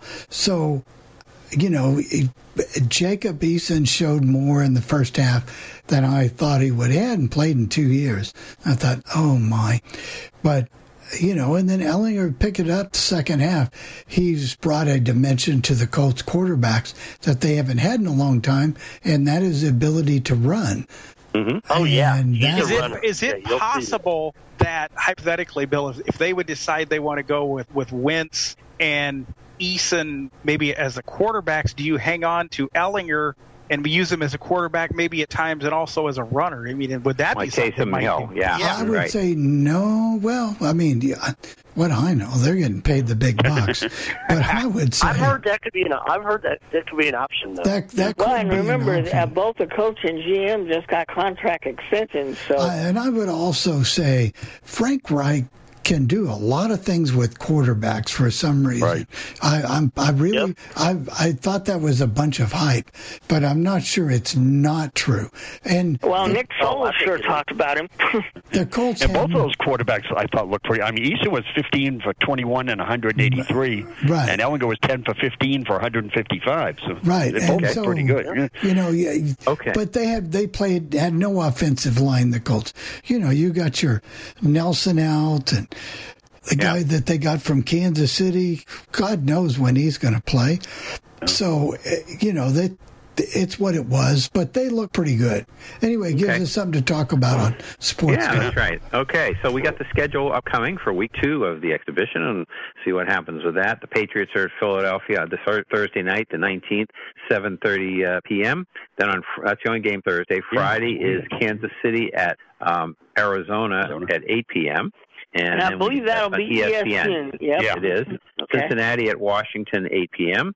And then uh, that's all for Friday. Saturday, we have Buffalo at Chicago, 1 p.m. Another one of these Chicago Bear after, Saturday afternoon games that they like. Uh, the Jets are at Green Bay at 4:25 p.m. We have Atlanta at Miami at 7 p.m. Baltimore at Carolina, 7 p.m. Detroit at Pittsburgh, 7:30 p.m. We have Tennessee at Tampa Bay, 7:30 p.m. Houston at Dallas, uh, 8 p.m. Uh, Indianapolis is at Minnesota, 8 p.m. Well, that's good, uh, Bill. You might get another win there. Minnesota's struggling. Uh, the Raiders are at the Rams at 10 p.m. Uh, Denver at Seattle at 10 p.m. On Sunday, we have the Giants at Cleveland 1 p.m. That's an old throwback game. Uh, San Francisco at the Chargers, uh, 7:30 p.m. And Monday we have Jacksonville at New Orleans, and that's 8 p.m. and that's on ESPN. So your first uh, Monday night telecast. One Yep. thing There to you go. mention, Chris, one thing to mention with these telecasts that are on the NFL network, if Mm-hmm. you have a local broadcast, so example, you you get the Patriots games locally. If Yep. that game is on the NFL network, you get your local broadcast, not the NFL network. You will see it uh, when they replay it, you'll see it, but as it airs live, you get your local broadcast. So whatever team Yeah, in your town carries the game, you know, turn to that channel, not the NFL network. Yeah, like we got Cowboys in Arizona on our local channel Friday, not on NFL Network. Yeah. Yeah. But you know what surprised me is I thought last year, like an example Thursday night when the Patriots played, I thought the NFL Network didn't in, in, in you know if you're in that market, they didn't play any game opposite that game. But this year they and when the Patriots played Thursday night, uh, NFL Network played the Steelers Pittsburgh game. Philadelphia game. Yeah, right. Yeah. yeah. Okay. Wow. Okay. That's And then uh, Seattle dropped Aldon Smith for off-field. Well, yeah, he's Yeah, that's been nothing nothing. new. he, he's been nothing but trouble, Rick. Yeah. So. And then just a, an interesting stat. You know, it's we've had 16, I uh, no, 17 preseason games so far, counting the uh, Hall of Fame game. Now, two of those games, teams played other teams in their own conference. Dallas played Arizona, and Cleveland played Jacksonville. So you take those games away. We've had 15 interconference games so far in the preseason, and I know it's preseason; it doesn't mean anything. But the AFC has gone 14 and one. Wow. The only the only NFC team to win was Chicago. Yep. Yeah. Yep. So there you go. And of course, uh, Dick mentioned, uh, so we should just uh, highlight it that uh, Tim Tebow was cut again, uh, this time by Jacksonville, and uh, it'll And be, uh, if you if you watched any of the film on Saturday, he does not know how to block, and that's why he was cut. okay. Okay, now uh, David found some stuff that E ESPN Hold on, hold said on, that- Chris. Bill, were you trying to get I'm in? just going to give you a quick bulletin. Just take it for the five seconds that it's worth. Texas Governor Greg Abbott tested positive for COVID. Surprise. surprise. Wow, what a Right. surprise! What a surprise. anyway, okay. Yeah. Uh, hopefully, you know, we want everybody to be okay, be but Uh, yeah, okay. All right. So, um, so there, there's some interesting things that Tom Brady can do uh, this year with va- various things in the record book. Yards, he needs 1,155. Uh, he's that many behind Drew Brees. Of course, Brees is retired, and he's a lot of his competition in a lot of these things. He needs uh, uh, for completions. He needs 364 to catch Brees again. Uh, three or more touchdowns in a game. He has 93 uh, in, in in various games. He's tied with Peyton Manning, and Brees has 97. So if he gets five more, three or more touchdown uh, games, he'll pass him. First quarterback with multiple wins a- after 44. Uh, I guess he'll he'll be the one that is because he's like, uh, and then uh, let's see, he's make his 300 start in his first game in uh, this year. He's got 299. He he can win against all teams by beating the Patriots in the week four. And you know they don't play that often, so if he doesn't beat them, he won't ever beat them. No. So the eighth uh, title, others with four, you know, you can obviously go for that. Right. And he can and tie and he can tie uh, Michael Jordan with six Finals MVPs if he gets the M- uh, MVP in the Super Bowl. So Right. those are some things on Tom Brady's bucket list this uh, this year. Cool. And you talk about okay, I heard something today. You have they said the top four teams from each league going that predicted to win the super to be in the Super Bowl or to win their league championship and get in the Super Bowl. Of course, the number one matchup is a Kansas City Tampa Bay rematch. Yeah. Then of course, you know, number one like the number one in the AFC is Kansas City, number two Baltimore, number three Buffalo, and number four Cleveland. And then in the NFC, as you brought up Green Bay, Tampa Bay is one, Green Bay two, uh, San Francisco three, and the Rams are four. Ah, and then well. it drops way down as far as odds to be in the Super Bowl this year. Yeah, and of course odds are just kind of crazy. I mean, who, who'd you say Dallas at three?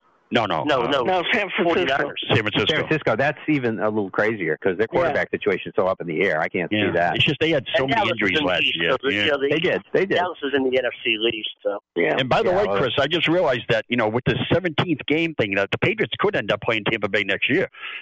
Yeah. Oh yeah, That's true. That's true. That's Yeah. true. Because uh, is that the division that they play? uh, Oh, I don't, I don't know. I'm just saying it could be. I don't. Oh, yeah. that's right. Yeah, you're Yeah. right. But- no, you're right. But It's my in point four on, years. on the Yeah. yeah. my my point on the odds deal because it dropped way down from Tampa Bay and Green Bay. Then the 49ers and and Rams are like way. Well- I mean, it's not even close. I don't really. I, It's uh, what the what do you think of the Rams, uh, Perry? I know we talked about it at the beginning. What do you think of the the business about Stafford and you know having him with McVay and so forth? Do you have much hope for the Rams? I think they're- they'll be fine. I, I don't, you know, I unfortunately I did not see any of that game this week, so I, I would I'm going to try to watch them this week. Um, but uh, I, I think they're going to be fine. I Yeah, like the and- drop. Yeah. Well, yeah, that's take- quite a drop off, and that's the difference in the conferences because you see there's the two, you know, um, Tampa Bay and Green Bay, and they're, Yeah. they're so far ahead of these other teams. And you know, we got four. You know, every people you can argue for any of the, you know, the, the Bills, the Browns, you know, the Chiefs, and uh, what was the other team? There's another one that's right there, Baltimore. You can argue Yeah. for those teams uh, pretty Um, strenuously. So Rick, to give you an example on the schedule this year, the Raiders, of course, they're in the AFC West. Yeah. Their division that they're playing in the NFC is the NFC East. Oh, But yeah. Our, uh, but our extra game this year is with Right. the Chicago Bears. Yeah, I understand. I just don't know, you know, what what rotation they use using next year That's for right. that extra game. yeah, the extra yeah. game. We, Yeah. yeah, we'll we'll see how that works. And then Yeah. you know, and all of them going to be in the AFC cities this year, and next year they'll be in the NFC. NFC. Yeah. That's Yeah. correct. Yeah. Okay, so anybody else, else got NFL before we move to college football? Where, Rich, Well, is there listen, let's- before we- in the NFL? Before no, we that's uh, it for me. before we move, we do have Jamal with his hand raised. So Jamal, if you Okay. want to come on in. Go ahead, Jamal. All right. A Hello, couple Jamal. things here, gentlemen. Hello, Yeah. how are y'all doing? Good. How? Uh, a couple things here, gentlemen. First of all, a lot of people are ranting and raving about how great Justin Field looked in Saturday's game. I missed the Saturday game. Excuse me. 'cause I was out at a meeting, so I missed the Saturday game. But from what I understand, Fields looked good, He did. and and I, and if he continues to progress, then I think it's going to be very difficult for Matt Nagy to uh, start Andy Dalton. Yeah, yeah. I think Jamal, he's in a I was hold, hold on. Chris. Jamal, I was listening to the game, and it sounded to me like that they've already said that at least on week one, Dalton will be the starter. It sound, that's what Thayer and uh, Joniak were saying. Okay, you know that could be. I think that he's got a shorter leash though, Dalton, because Correct. Newton was an MVP, and you know uh, Belichick got a little bit more to fall back on that way. So, uh, and and this is the number one pick as opposed to the number fifteen pick or whatever he is. Not number one, but the top Right. five pick, whatever I, he I also want to talk about Major League Baseball. Okay. I mean, I'm happy that the White Sox have continued to win, and unfortunately, they lost two out of three to, to them stupid Yankees. they should have really won Sunday's game. They were saying, and But you they- know they were right because I listened to some of that Sunday game that it was a playoff atmosphere. It really was. Oh, you it know, with was. the White Sox and, And they- Yankees. Yeah, it was and they and they peed that game away. They gave up a two-run homer at the top of the ninth. and That's when the White Sox made their comeback and fell short on the bottom of the ninth. Mhm. So I was disappointed by that. Yep. But I think the White flip Sox have a lot of time to recover, Jamal, because that division is over. So I think whatever Yeah. the White Sox, Right. you know, if they have players that are banged up, they got a lot of time to heal up. Yep. Right, but I want but I want them to play well coming into the playoffs. I don't want them kind of slumping and sloughing it off. They're only like course, fifteen to of course, fifteen. You know, every every family All-Star like break. that. Yeah. and I want them to try to catch up and try to get home field advantage throughout the playoffs if they can, instead of having to go to, to Houston or to Tampa Bay Yeah, well, they're all pretty close, that- so they're they're still in that mix. So you know. or places of that ilk. You know, they just want I just want the White Sox to put the pedals to the metal. But do you really want to play the Yankees around. if they come in as a wild card right away? Uh, I don't know. if I want.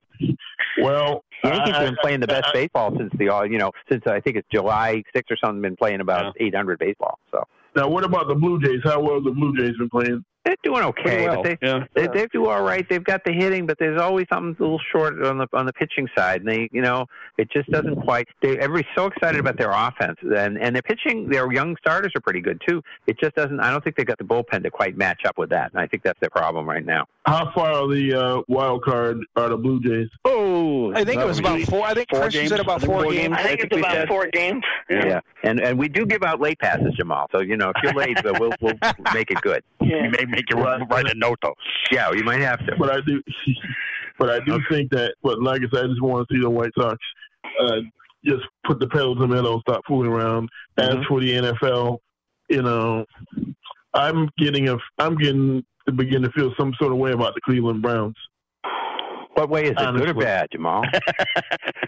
It, it, you know, I'm just, you know, I have a feeling that these guys might be on the verge of putting of putting some stuff together. They could. I mean, you'll, you Yeah. will have to see. They did very well last year, but did they overachieve? You just don't know. Just don't Yeah. know. I kind of like them to win that division this year. Hey, yeah, and, I- well, you've got to consider Pittsburgh played above their heads last year, and they're Yeah. you're not, the Steelers aren't going to be that No, good. I think they're going to be third in that division. Yeah. Exactly. Yeah.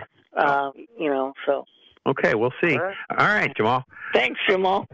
Okay, so Sean, uh, for college football, if, if uh, no more calls, right, Terry? Correct. We don't have any All right. more calls, do you, Bill? All right, college college football. Yeah, All right, Ba- Baylor got all, punished finally, but it sounded like a slap on the wrist to me. Yeah. basically, yeah. Ba- It's, I mean, this just show. All right, Baylor got basically fine uh, reduction uh, recruiting visits, and here's the NCAA's logic. They said, although yes, we can see that there are illegalities, improprieties going on as far as uh, assaults and rapes and cover-up and misconduct. We do not see NCAA violations of that. Remember, this all happened with Penn State because remember originally they, they were going to punish Penn State, then they gave them everything back. Going well, legally those aren't NCAA violations. They did the same thing to Penn State, if you remember, and so they just got slapped on the wrist. And you know, but anyway, other college football stuff. Of course, we got the uh, AP Top 25 came out yesterday. Uh, Alabama one, Clemson two, Oklahoma three. Ohio State four, Georgia five, Notre Dame six, Texas A&M seven. Those two are flip flopping the coaches poll. Iowa State is eight, just like they're in the coaches. Cincinnati comes in number nine. They were not. They were like eleven in the coaches. And North Carolina, who was nine in the coaches, they're ten in the AP poll. So, and the AP poll, I put take a little more stock in because we all know those coaches aren't voting on their own. They're not doing their own. so- nor- normally it's an SID, and I've heard in some cases that secretaries even do it. yeah, I've heard. Yes, I have. So I mean, that came out, and then of course now the latest in realignment. this came out this weekend, according to the Athletic. Uh, commissioners of the Big Ten, the Pac-12, and this surprises me. The ACC are all talking about an alliance, working together. I'm kind of surprised the ACC them, except Jim Phillips, their uh, commissioner, I think was president at Northwestern or something before, so maybe that's a little bit. So they're talking about some sort of scheduling alliance with those three And they've already got a little alliance in basketball with the Big Ten anyway every year, so that's you know. Yeah, and little- but they're talking. pass. About, yeah, they're talking. And it also sounds like that the, the at least for now, the uh, Big 12, Pac 12, Big 10, and ACC to kind of yell at the SEC about what they're doing have said, at least for the time being, they will vote no on the 12 team playoff. Well, and the big, but it also, but what sounds like they're talking about this, and they're excluding these Big Twelve teams. So it sounds like maybe they're thinking we don't want to, we don't want to go get a Kansas and Iowa State, Oklahoma State, Texas Tech, if West Virginia. Sounds like no, we don't, we don't need them. We can do our own little alliance. What I think you could do with those three conferences, if you had a thing, you could do a thing like ACC and Big Ten one year, where they all play on the same weekend. You know, like the basketball, play the same weekend. Yeah. You know, your your your teams that match up, your eights and eights and sixes and sixes, whatever, play. You know, and ra- go back and forth. Just leave that as a blank game like you do in basketball. And then the third conference, game, you know, so Big Big Ten ACC, then the Pac-10 Big Ten, then the Pac-10 ACC. Yeah. You know, that kind of thing, and do it that way every well, three they years. might Have, do things like that, or That'd be well, cool. they'll just they'll agree that they schedule each other. And remember, all three of these are relatively new commissioners. These are all three because this commissioner with the Big Ten, we all remember him screwing it up with the uh, you know last year with uh, the we're not going to play. Oh, now we're going to play, and then the Pac-12 kind of going along, and the ACC just like I said, I'm surprised the ACC is going along with them because ACC, you know, they're not, they're an ESPN one, but they could just be like I said. I think that's because the commissioner has a relationship with Northwestern. As far as COVID, I think ACC did about the best of you know of just sticking to tending their knitting, not worrying about what the, the other conferences were doing, and just did their thing, you know, and did pretty well with it too compared to I, I think in a lot of cases, though, I think the the other conferences out there, maybe with the exception of the AAC, which it sounds like they want to add maybe some teams, but it sounds like the the other teams were uh, everything was fine with realignment, and the SEC had to go and do something. So uh, there is a little bit of, and I think the conferences all agree they're a little bit upset with the SEC for starting this up again.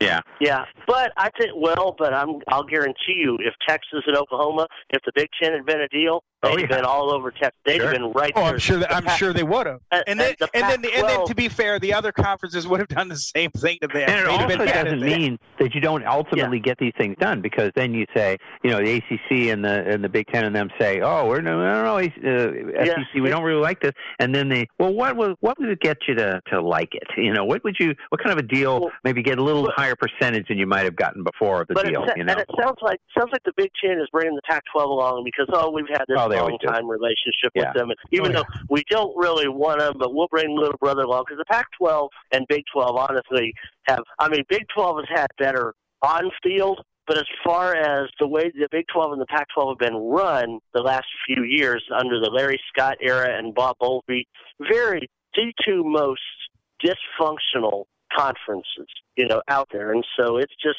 you know, Pac-12 was the last effort, was the last re- uh, idea for. Uh, actually, from what I understand, it was not even on the table for Texas and Oklahoma. It was SEC, Big Ten, and ACC were, were the ones on the table. So, mm-hmm. but yeah, so that little that little thing came out by the Athletic, but of course the conferences are all saying are not saying anything. So. And then we had a name. We have a name change coming up for Valpo. Valparaiso is going to change from the Crusaders to the Beacons. The only Beacons I ever remember, we had a, an ill-fated soccer team. We used to have a soccer team or two every year, and they'd go and go. And we had the Boston Beacons for a year that played it over at BU. So that's the only team I ever heard of called the Beacons. And- but they would rather the be way, that than the doing- They're doing this because they're afraid that somewhere down the line, now this has not happened, that someone may go, oh, there are organizations such as the Klan, the Black Panthers, others that have, and other organizations that have used crusades for their own, you know, like get this in a, and put it in a negative connotation. Even though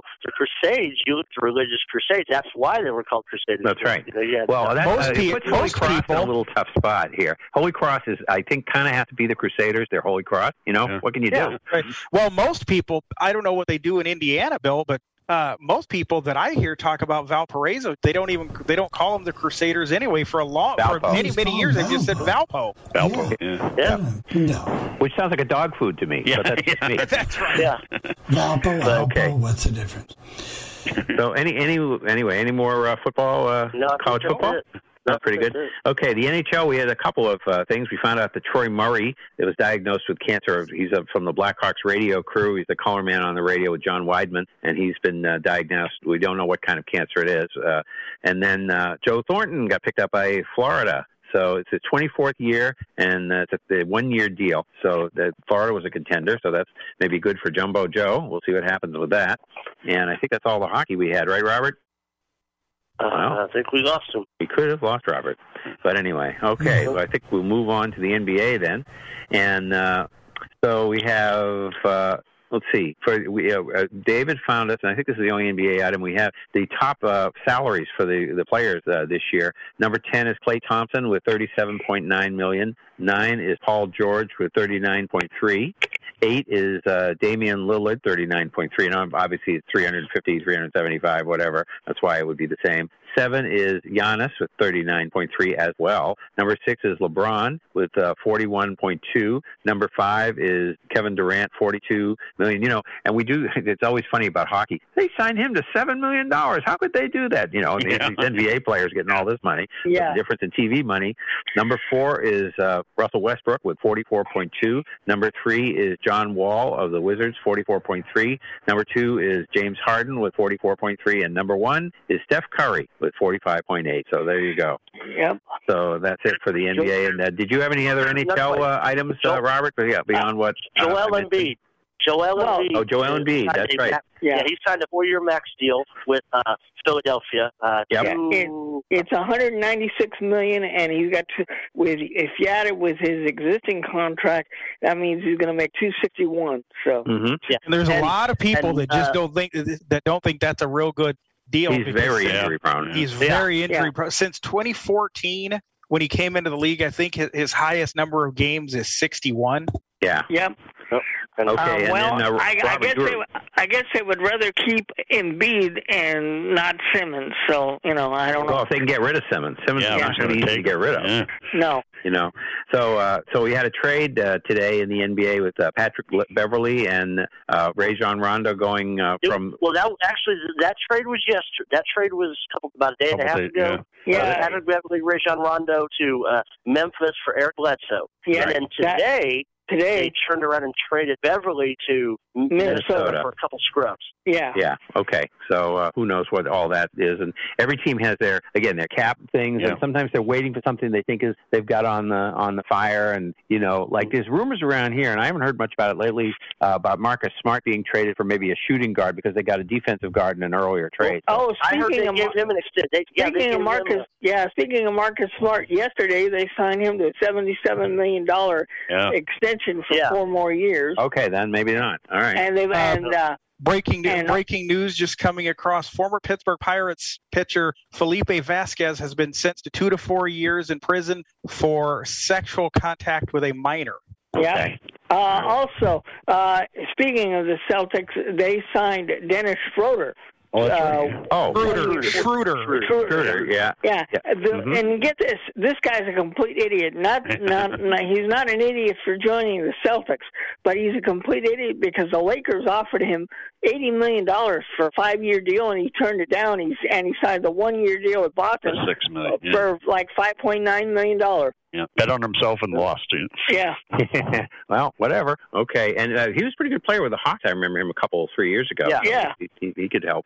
Okay, so tennis, we had um, Roger Federer announcing that he is going to not be playing in the U.S. Open. He's going to have another knee operation, so out for the Open. And uh, he's And his got a- and his career might be over. So. Right. He says he's got a glimmer of hope that the best thing for him to do is to have the operation now, to give it a try, to have a hope, and also to improve his walking and his life for the future. Right. So, uh, you know, basically, he's not won too many, uh, uh, you know, all uh, most of his titles were won between 2003 and 2010. The last Grand Slam was the 18 Australian Open. So That's he's correct. 40 years old. So you Yeah. know, I mean, what, what are you going to do? Yeah. So and then an interesting track meet, I guess, coming up uh, this week. The uh, and what's her name? Sha'Carri Richardson will race. Shari uh, Richardson. will, Yeah. will race uh, race some Jamaican uh, the people who won the medals in the uh, you know she was suspended because of marijuana use and she so she was not able to be in the Olympics so she's going to run in the Prefontaine Classic and that's uh, I don't know even Rick might remember the name Steve Prefontaine Oh, yeah. he Yeah. is a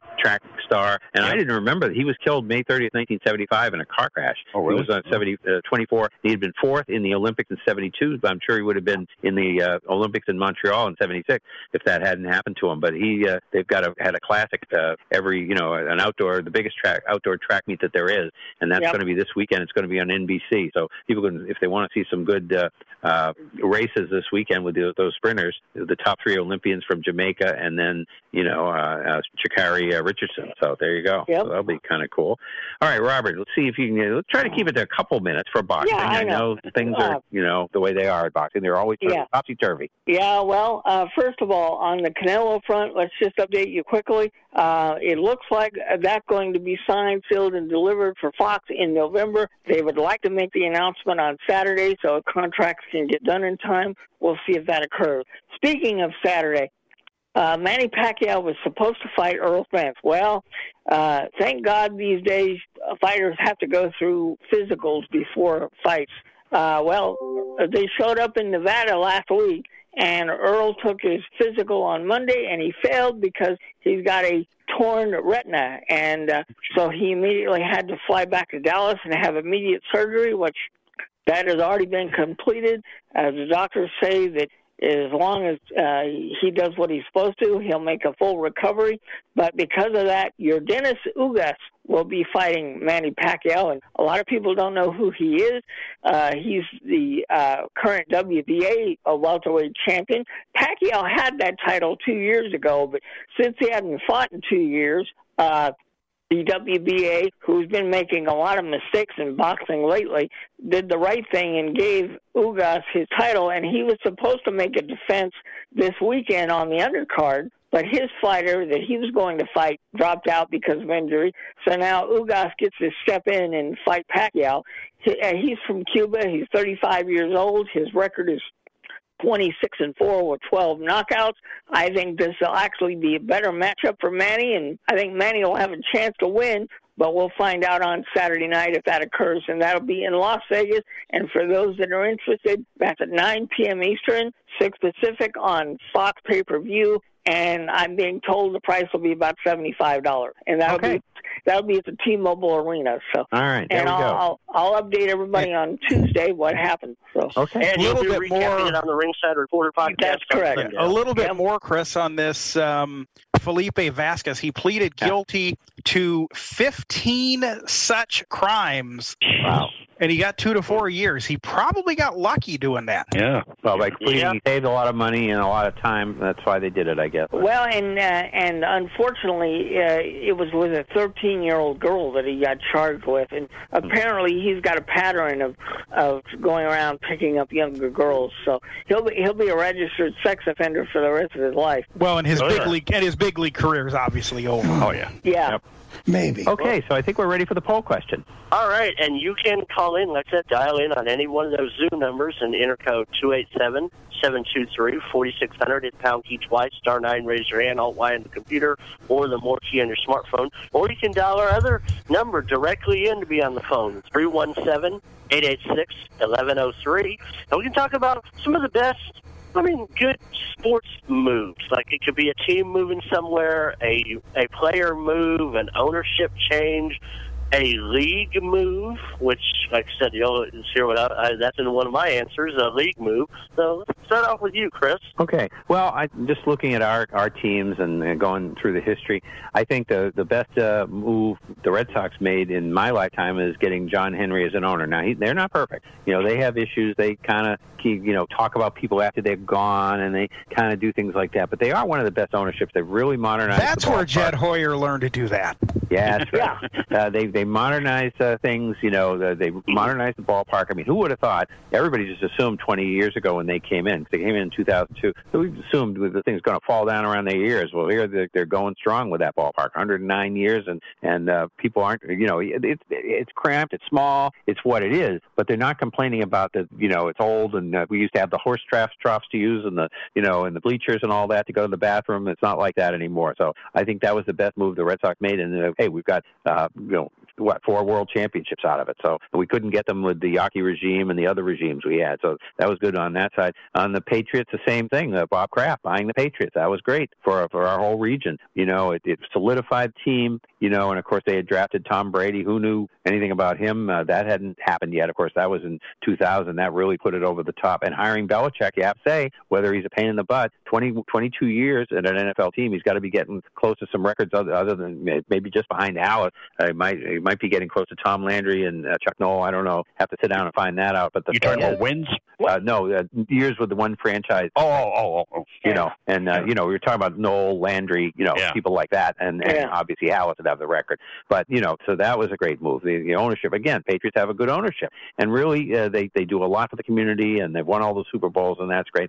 Basketball, uh, the greatest two things, uh, you know, and we have pretty good ownership too. But the best things were the Joe, the uh, the uh, Bill Russell trade, of course. Uh, you know, trading Cliff Hagan. You could not have a black. The obvious person to pick was Bill Russell. The Hawk couldn't do that. They were in St. Louis. He was black. Can't do it. Not going to work in St. Louis in 1956.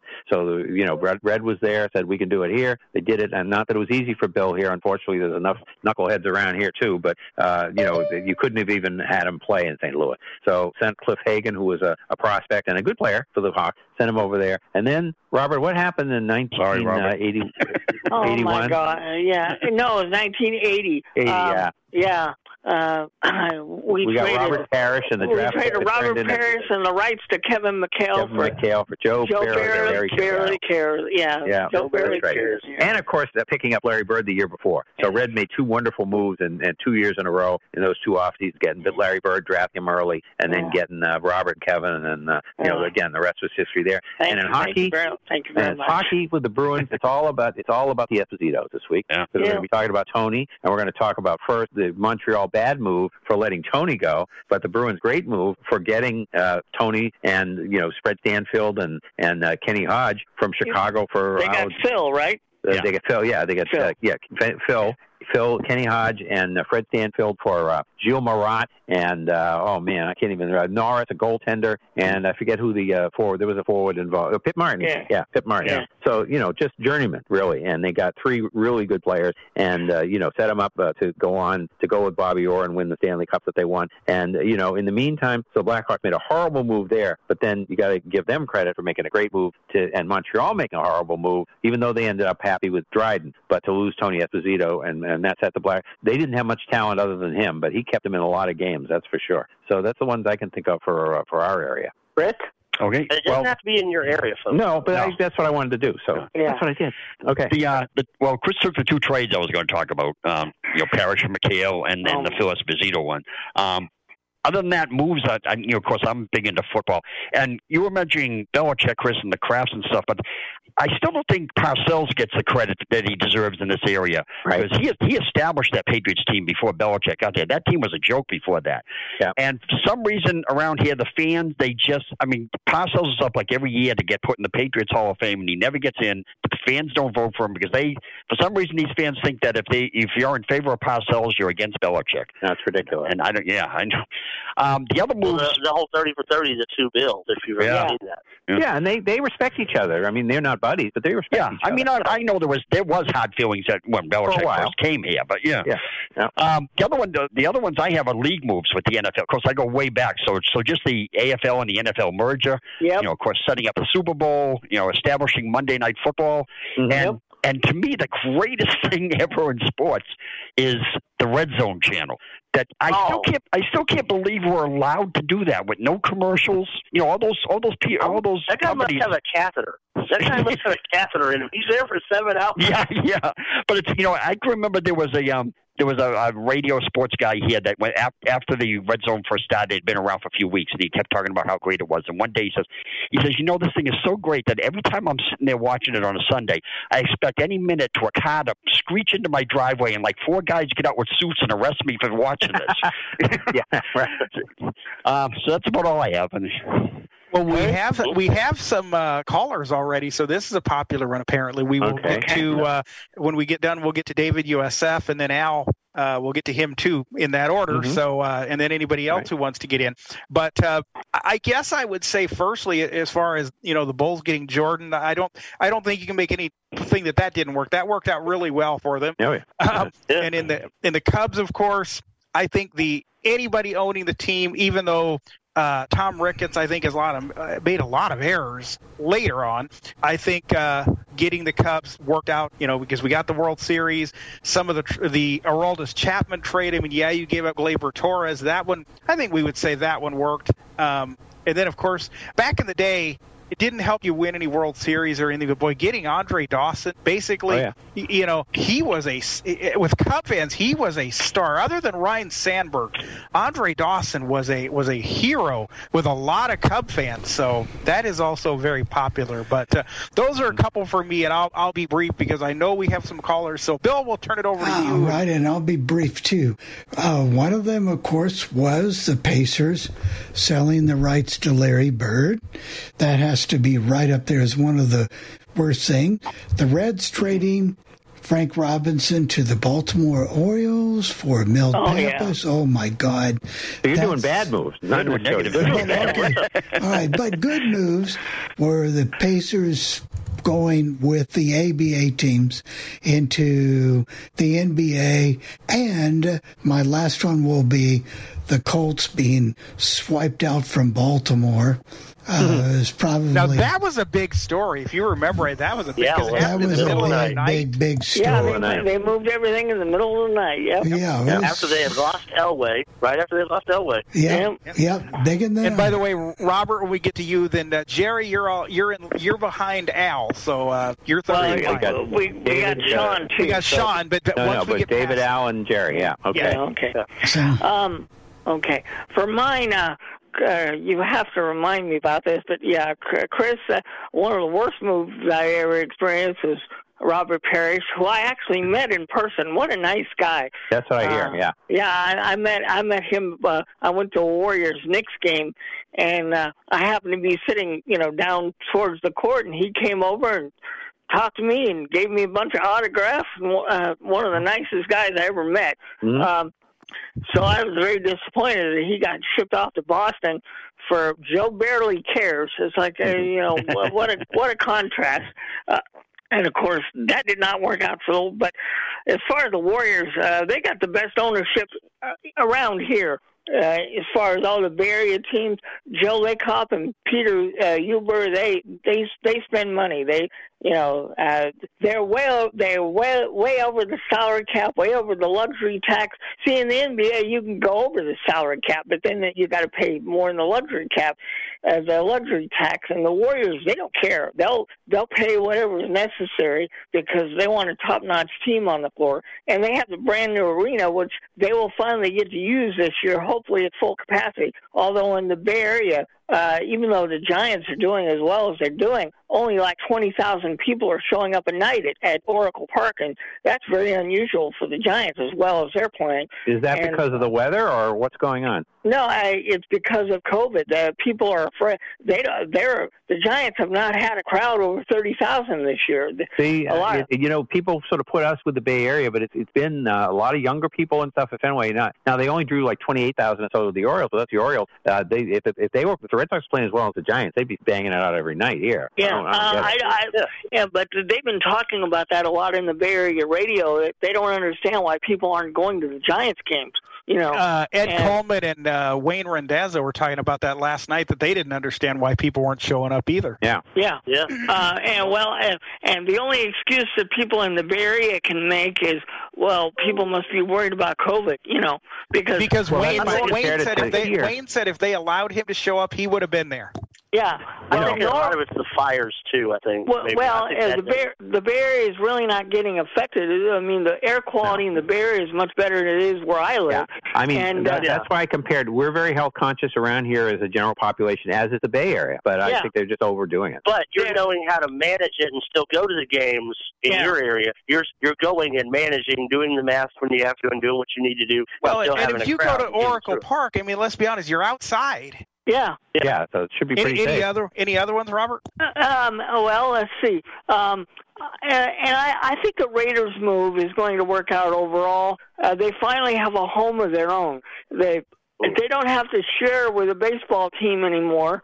Uh, and I think they're I think they're finally going to get the support that they've actually deserved to get during their entire existence. Uh, I think even though I hate it as a Raider fan, and I u- I grew, I grew up going to games and stuff like that, I, I hate it for somebody like me. But I think for the team itself, it's going to work out better for them being in Las Vegas.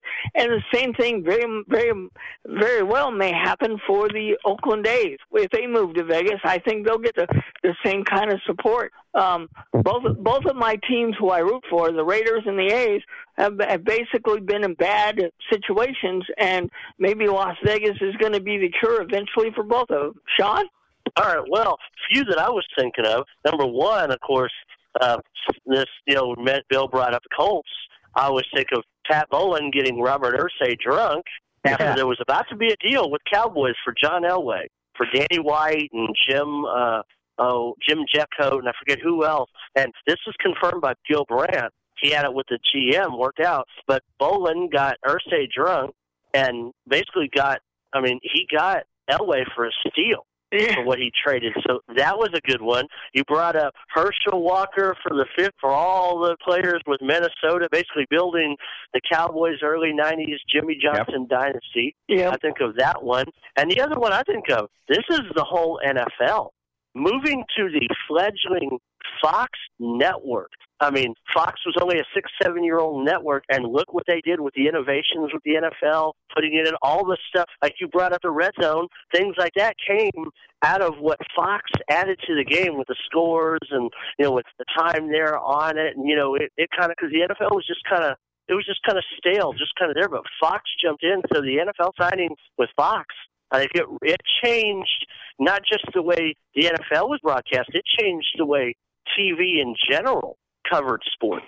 Well, you know, also the AFL, I want to give them credit for going to NBC in '64. The ABC was, coverage was good; they did the best they could, but they had a smaller network. wasn't weren't in all cities. They were number three, and they had some good shows too that people watched. But if you didn't have an affiliate, you didn't have an affiliate, and there were a lot of places only had two channels. When they went to NBC, you know, and and they brought Curt Gowdy and Paul Christman with them and everything, and did it that way, that really put the AFL in position to merge. So you got to give know, the AFL and, there. Yeah, and right around when the NFL went to Fox, remember Rupert Murdoch and his and uh, News Corp, they bought they bought affiliates in some of these other places. Like they bought the Austin CBS affiliate, the Dallas CBS affiliate, a few others, and Fox moved to some mainstream, you know, some more mainstream affiliates, and then CBS was flipped over to other places. Because I remember it happened on a on a Sunday because there was a golf tournament. It was on our one channel on Channel Seven on Saturday, and then it was on CBS 42 KI Yeah. the next day because they had flipped Saturday night at midnight. And,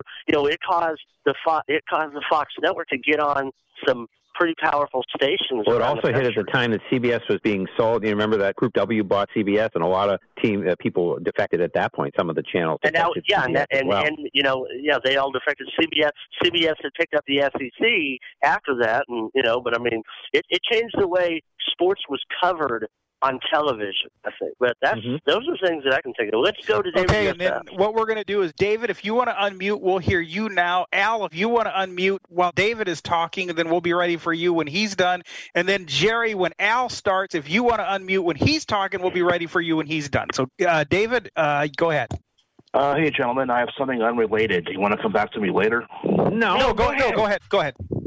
Okay, the NBA just released um, both their opening week and Christmas Day TV schedule. Oh, okay. Uh, uh, okay, each uh, uh, the, the, the doubleheader games are 7:30 and 10 o'clock. Uh, start, starting off Tuesday, October 19th, the Brooklyn Nets at the Milwaukee Bucks and the Golden State Warriors at Los Angeles Lakers on That's not a good TNT. Yep, good. Wednesday, uh, Wednesday, October 20, the Boston Celtics at the New York Knicks, and Denver Nuggets at Phoenix Suns on ESPN. Okay. Thursday, October 21st, Dallas Mavericks at the Atlanta Hawks, and the LA Clippers at the Golden State Warriors on TNT. And Friday, October 22nd, the Brooklyn Nets at the Philadelphia 76ers, and Phoenix Suns at the Los Angeles Lakers on ESPN. So that's the opening opening week TV schedule uh-huh. for Christmas Day. Here we go with Christmas Day. The Atlanta Hawks at the New York Knicks at noon on ESPN. Followed by the Boston Celtics at the Milwaukee Bucks at 2:30 on ABC. We only may win 12 games. We're going to be on Christmas anyway. You know, what the heck? Yeah. All right. Next game: Golden State Warriors at the Phoenix Suns at five o'clock on ABC. Okay. Um, followed by the Brooklyn Nets at the Los Angeles Lakers at eight o'clock on both ABC and ESPN. And finally, the Dallas Mavericks at the Utah Jazz at 10:30 on ESPN. That's it. Okay. All right. Thank you, okay. David. I knew Thank that you, was coming out today. I, All right. I knew that No was problem. coming out sometime this afternoon. So yeah. All right. Stay tuned So, for the Al. death. This is uh, all your handiwork coming to Yeah. the floor. All right, Al. Okay. Uh, Go ahead, Al. I thought I thought David you was up still. That's Florida. Anyway, good afternoon, gentlemen. Good afternoon. Well, in fact, I, I forgot that you guys changed the time, so I turned it off about five thirty Eastern. Oh, that, that hour and a half was the best one we ever did. yeah. But anyway, a couple more because I'm going to keep it brief. I go to them. But anyway, uh, the Cleveland Indians back in 1991, I believe it was. Dick Jacob bought the team, Yeah. built the stadium, opened up uh, April of 1994. Mm-hmm. Seattle uh, Mariners. Right. Lou Piniella Company. And he got us into World Series '95. We would have been in World Series '94, but the strike messed us up. Got us uh, in the playoffs from '95 all the way through 2001. What a great moment. Well, one of the things you missed in that first hour and a half was we stuck a fork in the Indians for being done this year. So Uh, I don't blame him. And, uh, and uh, then uh, I'm sorry that he sold the team. He was a great owner. Uh, guy that we have now, uh, he started out great. Got us in the uh, 2016 World Series. yeah, And after that, uh, starting in 2018, things went downhill a little bit. Yep. Oh well, that's going to happen. And the worst move we, we just uh, Bill was talking about a couple of uh, when they traded Rocky Colavito, they lost a lot of fans in 1960. I know that. Even though they got Harvey Kuenn, who was a batting champion, they Right. still lost a lot of fans. was Rocky was one of the a favorite players of, of the Indians. I was only eight and that happened. Yeah, I know, but it, it, I remember they. And then later in the year, they traded managers. That was pretty cool. Joe Gordon and Jimmy Dykes got traded by the Tigers and the Indians too. The kind of crazy year for them. You know, Trader Frank, Frank Lane, that's what they called him. And then the Cavaliers, their uh, ownership got Mhm. us in the championship in '16 and still around. But uh, you know, money is is the key issue. Money is. It is. Hopefully, Always the Browns have stable ownership now. They've got some players and they got a coaching staff. Hopefully, the ownership won't mess it up. I know there's been some talk about different owners the Browns have had, and they've come back in the league, but hopefully, it won't get messed up now. And before I go, uh, I mentioned you, uh, uh, Chris, that I uh, looked up Joe Castiglione, and uh, Yep. he pretty uh, interesting career. Oh yeah. Did you read, did you read his uh, autobiography yet? Is that available? I, it should be because I think that Perkins did it, so it should be on. You know how Bard has a local um, information book. I think that they did one, so I'm, I'm pretty, and he may even read it. I I don't know. I bet he did. I know he read. We had a PA guy, Carl Beane, who died uh, uh, in a car accident. and He read uh, that book. Uh, Carl Beane was reading it, and he finished it for him. So he's done work for the library. So I think he, he probably read it. He may have read his own book. Right. Okay, Joe, I'll let you guys move on, and uh, I'll be on time next week. Okay, so the call. Jerry? Okay. Uh, well, a couple of things. Firstly, I agree with Robert. I think the uh, Raiders move to Las Vegas is going to be a better thing for them, and it's good to have a home of your own, and, you know, that's great. Secondly, I think the Phillies are much improved now that they have new management this year, and uh, you know I, I I I commend them for that. Well, Joe Girardi is a hell of a manager, so Yes, he is. Philadelphia did good by getting him. Yeah, he did. And uh, oh, let's see. Uh, the Pirates, I'm fairly disgusted with them. I'll listen to the Altoona Curve more. oh, I have a Listen, question. hey, hey, Jerry, listen to the iCubs. You can still do those trivia questions. yeah, I'm able to do that. Um, where can I get the South Bend team? Because uh, their general manager is from here, Indiana, PA. His name's Mike Ryan. Um, I don't know, Jerry. I will see if I can find that for you. If I can find it, I'll let you know. Okay, thank you. Okay. All right. Any more calls? Any any other calls? Um, I don't have any. Nope. Nope. That's All it, right. Chris. All right, Go ahead. The first It's instead of the We're first now of a ready double. for the Yes, 13 death. Instead of the first of a double header, Chris is going to give us the first of thirteen. Yeah. All right. Vito Valentinetti, 92 years old. MLB uh, came up in uh, June 20th of 54, and the last uh, game was 5 11 59. One game with the White Sox in 54. He pitched the ninth inning against the Yankees, and he gave up six runs in that inning. So uh, he went down to the minors for a while. And then, uh, so, and, and the, uh, let's see, so he pitched for 50, 56 57 with Cleveland, 57 Detroit, 58 Washington, 58 and 59. Uh, uh, Washington in 58 and 59. He started 15 of 108 games. He had 257 innings, 13 and 14, 4.73 ERA, and uh, 96 strikeouts, and then three saves and uh, three complete games. And then he he was batting practice pitcher longer than that though for the uh, Mets from 62 to 82, and the Yankees from uh, 67 to 86. So in other words, he would go back and forth between Yankee Stadium and Shea Stadium. The teams weren't home at the same time. And he he was a purchasing person, purchasing agents for the uh, New York Supreme Court. So uh, and he was uh, you know sound like a nice guy from what the uh, obituary said. Ken Clark, 73 years old, punted for the Portland Storm in the WFL in 74. Then the Hamilton Tiger Cats 75 through 78. Toronto Argonauts in 78. Then the Rams in 79 and then uh, Saskatchewan Rough Riders from 80 through 83, and the Ottawa Rough Riders because you know how it is. You got they, didn't have enough names in Canada, 83 through 87, and the the CFL All Star in uh, 77, 80, 82, and 85, and then 93 punts with the Rams for 300 in uh, 79, 3,731 yards, and two for two in passing for the Rams and then uh, 32 yards. Uh, let's see. Oh, he played in Super Bowl uh, uh, 22 against Pittsburgh, and then, of course they lost that game. And he was That was uh, Super Bowl 14. Super Bowl uh, Yeah, 14. Yes, 22. yeah, Yeah. I wrote it Yeah. wrong. Yep, uh, right. And he was the second Canadian to play in a Super Bowl. Roy Gerela did too uh, for the Steelers in uh, you know the earlier Super Bowls in 75, Right. 76, and 79. And uh, and he had died. He had had two strokes, so that's unfortunate. Then we move on to Tony Esposito, the big uh, man of the week, 78 years old. He, he played in Vancouver in the Western Hockey League. When uh, David said it was WHL, I'm like, uh, Vancouver. And then I said, oh, the Western Hockey League from uh, 67 through 68. Then he uh, then Montreal, 13 games in 68, 69 season, and uh, no playoff games because he was uh, backing up Rogie Vachon. Then he went up to went to Chicago. They were able in those days you could uh, right at the end of training camp you could only protect a certain number of players. One player would be exposed, you know, that you didn't protect. It would be picked up. Bruin picked up a couple good players that way too. The bottom players could uh, teams could pick people up. Uh, they got him in on waivers. He played for the Blackhawks from 69 through 84. He played 886 games, 423 306 and one uh, 151. Now that's must must be his whole pro record because um, Right. that added up to more games. Right. Uh, you know, as I said, it doesn't add up. He had a 2.92 goals against average, 906 percentage, and then 99 playoff game, games. He was 45 and 53. Uh, so one, he didn't get a decision. 3.07 and a, a 903 percentage. He was Tony O. Then uh, Hall of Fame. Uh, he he got in the Hall of Fame in '88, and then uh, his 35 was retired by the Blackhawks on September uh, uh, November 20th of '88. He did get the cup for the Canadiens in '69 as a backup goalie. Never got one for the Blackhawks. Calder, but he won the Calder Trophy for Rookie of the Year in '70 and the Vezina Trophy trophy in '70.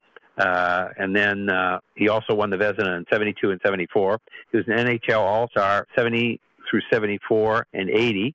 And then um, then he was uh, he was the uh, oh Pittsburgh GM, but then he only for a year. Then he was fired in '89, uh, and then and then he's of course the younger brother of Phil by only 14 months. So and then uh, and Phil is still a commentator with Tampa Bay. Tony uh, was a team scout for Tampa Bay, and both Phil and he were fired in 1998. Uh, in 329.08, he became ambassador for the Blackhawks, and uh, let's see, the 10th overall record for goalies uh, with wins, and uh, he had 76 shutouts and six in the playoffs, and uh, still a Chicago career leader, and uh, 418 wins and 74 shutouts. And anyway, he had uh, final. Uh, made the finals in 71 and 73, lost both years. The Canadians did let in a really soft goal to turn that 71 game out around. I remember that. And then uh, 15 shutouts as a rookie, which is still a rookie record. So he was the big man of the week as far That's as. Uh, still an NHL record, Chris, for anybody, whether they're Yeah. a rookie or not. So Oh, okay. All right. then. Yeah. Neil Craig was safety, uh, 73 years old. He played for the Bengals, 71, 73, Buffalo in 74, Cleveland in 75 and 76. Started 68 of 79 games, eight interceptions and two touchdowns, and four fumble recoveries. We have uh, Roger Harring, uh, 88 years old, head coach of Wisconsin La Crosse. And we, I wasn't listening to what David was saying. And I thought we were talking about a lacrosse coach for a minute, and then I said, "Oh yeah, Wisconsin La Crosse." Division two school, I think. Correct. Division three, I think it might be. Oh wait, Three. That might Yeah, be there were Austin three at that time, yeah. yeah. Yeah. He, he was the coach there from '69 through '99. 261 wins, 75 losses, and seven time ties led them to 15 conference titles and uh, three championships, 85 NAIA Division Two, and then 92 and 95 Division Three, and then uh, the College Hall of Fame in '05, and his, his the stadium at Wisconsin La Crosse is named after him. And in '92, he had a 12-0 1 uh, record, and a 14 0 in 1995. Paul Brewster, 85 years old, years old, Austin Peay head coach, football again. Assistant 81 through 87, the head 88 through 99, uh, and then uh, let's see, let's see. Uh, I'm getting, I'm seeing figures here, but I'm not understanding what they are, so we're just going to skip them. He died unexpectedly, uh, uh, and he's from Clarksville. Uh, oh, Austin Peay is in Clarksville, Tennessee, and the uh, fifth uh, largest city in Tennessee, which I didn't know.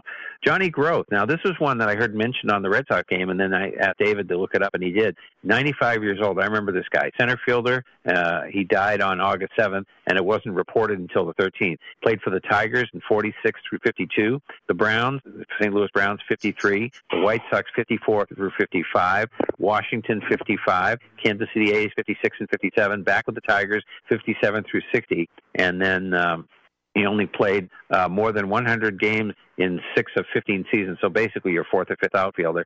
1,248 games. He had 279. Now, you know, you still had to hit uh, fairly well for an average even to stay in the league. So 279 nowadays, you'd be almost getting a statue. That's Uh, right, pretty much. 1,064 hits, 60 home runs, and 486 RBIs. I think there's a little more on Johnny Groth. Oh, yeah. Speaking of growth, he had kids left and right. What do you see?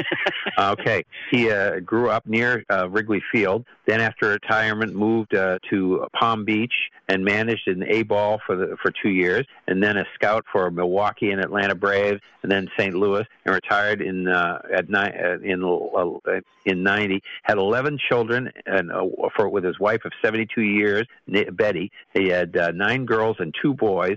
29 grandchildren and uh, nine great grandchildren. So pretty amazing. That's My growth for you. Yes. Uh, Russ Washington, 74 years old, defensive tackle and then offensive tackle for San Diego Chargers. Defensive line first uh, two years. Uh, let's see. He went to college at Missouri and a fourth pick in the 68 draft. That was the year of OJ and uh, Leroy Keyes. I don't know who got picked third, but he was the fourth pick by San Diego. He played uh, there 68 through 82, five-time Pro Bowler, 74, 75, 77 through 79, and then. Uh, let's see, he's in the San Diego Hall of Fame. Uh, got in there in '95. Started 196 of 200 games. That's pretty good. Seven uh, recoveries, and then Offensive Lineman of the Year in '77. Uh, and he owned a car wash after retired. And uh, uh, Big Roo was his nickname. He was six six and 289 pounds. So that was a big Roo. All right. Okay. And we are getting there. We have Joe Walton uh, Beaver Falls, Pennsylvania. Like Joe, that's where Joe Namath was from, and uh, he uh, played for Pitt, and then he played for the Redskins from '57 through '60. I didn't even know that, Rick. I just thought he came up with it. I didn't follow. Yeah, I the didn't. I didn't know enough. that either. Yeah. Yeah. Then the Giants, 61 through 64. Uh, 61 of 82 games he started. He had two 2,628 receiving yards, 28 touchdowns, and a scout for the Giants in 65 through 68. And the Giants had this weird thing, and I know he was their colorman, but it didn't get in the obituary. And these things happened because it was such a. They did this Giants network that was on stations around, and Boston stations picked it up, a different one. And he did color on that network. I know he did. I think Ted Brown was the uh, uh, the uh, play-by-play guy, and this was owned by this guy Woody Erdman, who ended up in jail and everything else. I was mad because we couldn't hear Marty Gutman around here. We did for a while, and then we got him back. But they had this weird Giants network, and uh, he was part of that. I think Ted Brown was a good DJ, but uh, and an okay play-by-play guy. Then he was the wide receiver receiver coach for the Giants from 70, 69 through 73, running backs coach for the Redskins from 74 through 77, offensive coordinator for offensive. Why did I say that? this isn't even hockey. Washington offensive coordinator 78 through 80, and then offensive coordinator for the Jets 81 through 82, head for the Jets in 83 through 89. A long time. I didn't realize that. And of course, that was the um, O'Brien. Uh, what was his name? Uh, O'Brien. Ken. O'Brien. Kenny O'Brien. O'Brien, Yeah. yeah. who was a decent quarterback, offensive quarterback coordinator for the Steelers 90 and 91, and head of the Robert Morris team from 94 through 2013. He started uh, the program there. The stadium is named after him, and uh, the school is in Moon Township. I've heard of that when I went gone to Pittsburgh. And uh, his Jets record was 53 57. Robert Morris was 115, 92, and 1, and uh, not defeated and went undefeated in 2000. We have Dick Schafrath, 84 years old. Uh, college went to college at Ohio State and uh, part of the 57 championship Ohio State team. Then he was with the Browns, 59 through 71. One of the best uh, offensive linemen, they say, not in the Hall of Fame. He, of course, was on the 64 championship Browns team. Al knows who he is. Pro Bowl 70, uh, 63 through 67. Uh, 158 of 170 games, 76 games. He started three uh, uh, fumbles recovery uh, recovers, and he was a tackle. And of course, he was blocking, for, and he called him the Mule. He was blocking for Jim Brown, Leroy Kelly, and Ernie Green. So not bad. Did a good job. Obviously, the Browns could run the football. That's for sure. Then Washington uh, in 75 and 77, and he was assistant offensive line coach. then Schafrath uh, was became a state senator, and uh, in in uh, let's see on on first of January of '87, retired age 15 in 2000, Ohio State Hall of Fame, and then uh, and also member of the Browns Legends, not, not in their Ring of Honor yet. They've got another set up there, and then. Uh, Let's see. And what did he have? Uh, seven uh, children and 16 grandchildren. So there you go. We're almost done, folks. Um, but I remember Dick Schafrath, great name. Rich Rich Milot, 64 years old, Washington. A lot of Washington uh, Redskin tie-ins with people for the coaches Uh, and different things. Mhm. Uh, he played linebacker for the Redskins, 79 through 87, two Super Bowl uh, victories, 17 and 22. Started 91 of 121 games, 13 interceptions, five fumble recoveries. And then we moved to Bo Scott, and back to the Browns again, 78, running back. Uh, and then A lot was of football players this week. there was Ottawa uh, Rough Riders uh, in Canada from 64 through 68, and then came to Cleveland 69 through 74. Thing was, apparently they drafted him, and then they must have just held his rights because he went to Canada because he knew he was dealing like with Kelly and Green and so forth. So he didn't think he could make it. 68 Grey Cup, two CFL All Stars, uh, 65 and 67. Then uh, 54 games in the NFL. I get 3,057 yards rushing and 17 touchdowns, 858 receiving yards, and 10 receiving touchdowns. And uh, let's see. Oh, that was that was in Canada, I guess. Cleveland, uh, 41 of 73, 2,024 rushing touch uh, yards, 17 touchdowns, 826 receiving yards, and six touchdowns, and played at Ohio State as well, and drafted by the Browns, so went to CFL, uh, and then played with Yeah. the Browns 70 through 74, and then uh, let's see.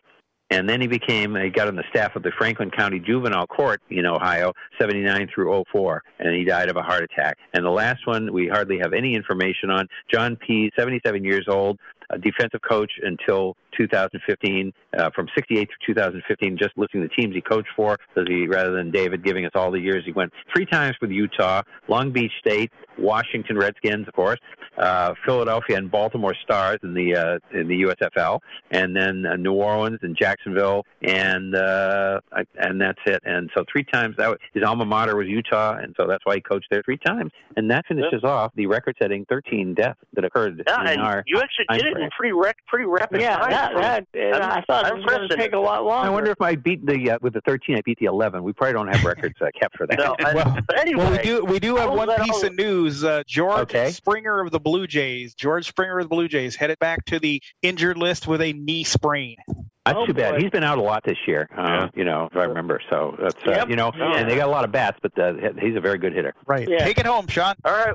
Well, any of you who've just tuned in now, thinking, forgetting that the show had moved, or if you know of anybody who can't listen at our new time of 4 p.m. Eastern every Tuesday, 1 p.m. Pacific, you can download the podcast by going to legendoldies.com or tell your podcatcher place, uh, or type in in your podcatcher Sports Lounge Live, three words, or tell your smart device to play Sports Lounge Live from Apple Podcast or go to 773 5000 uh, 572. That's 773 572 3006, option number nine. And we will be back, like I said, next Tuesday, 4 p.m. Eastern, 1 p.m. Pacific, right after Immigrants. So we will see you then.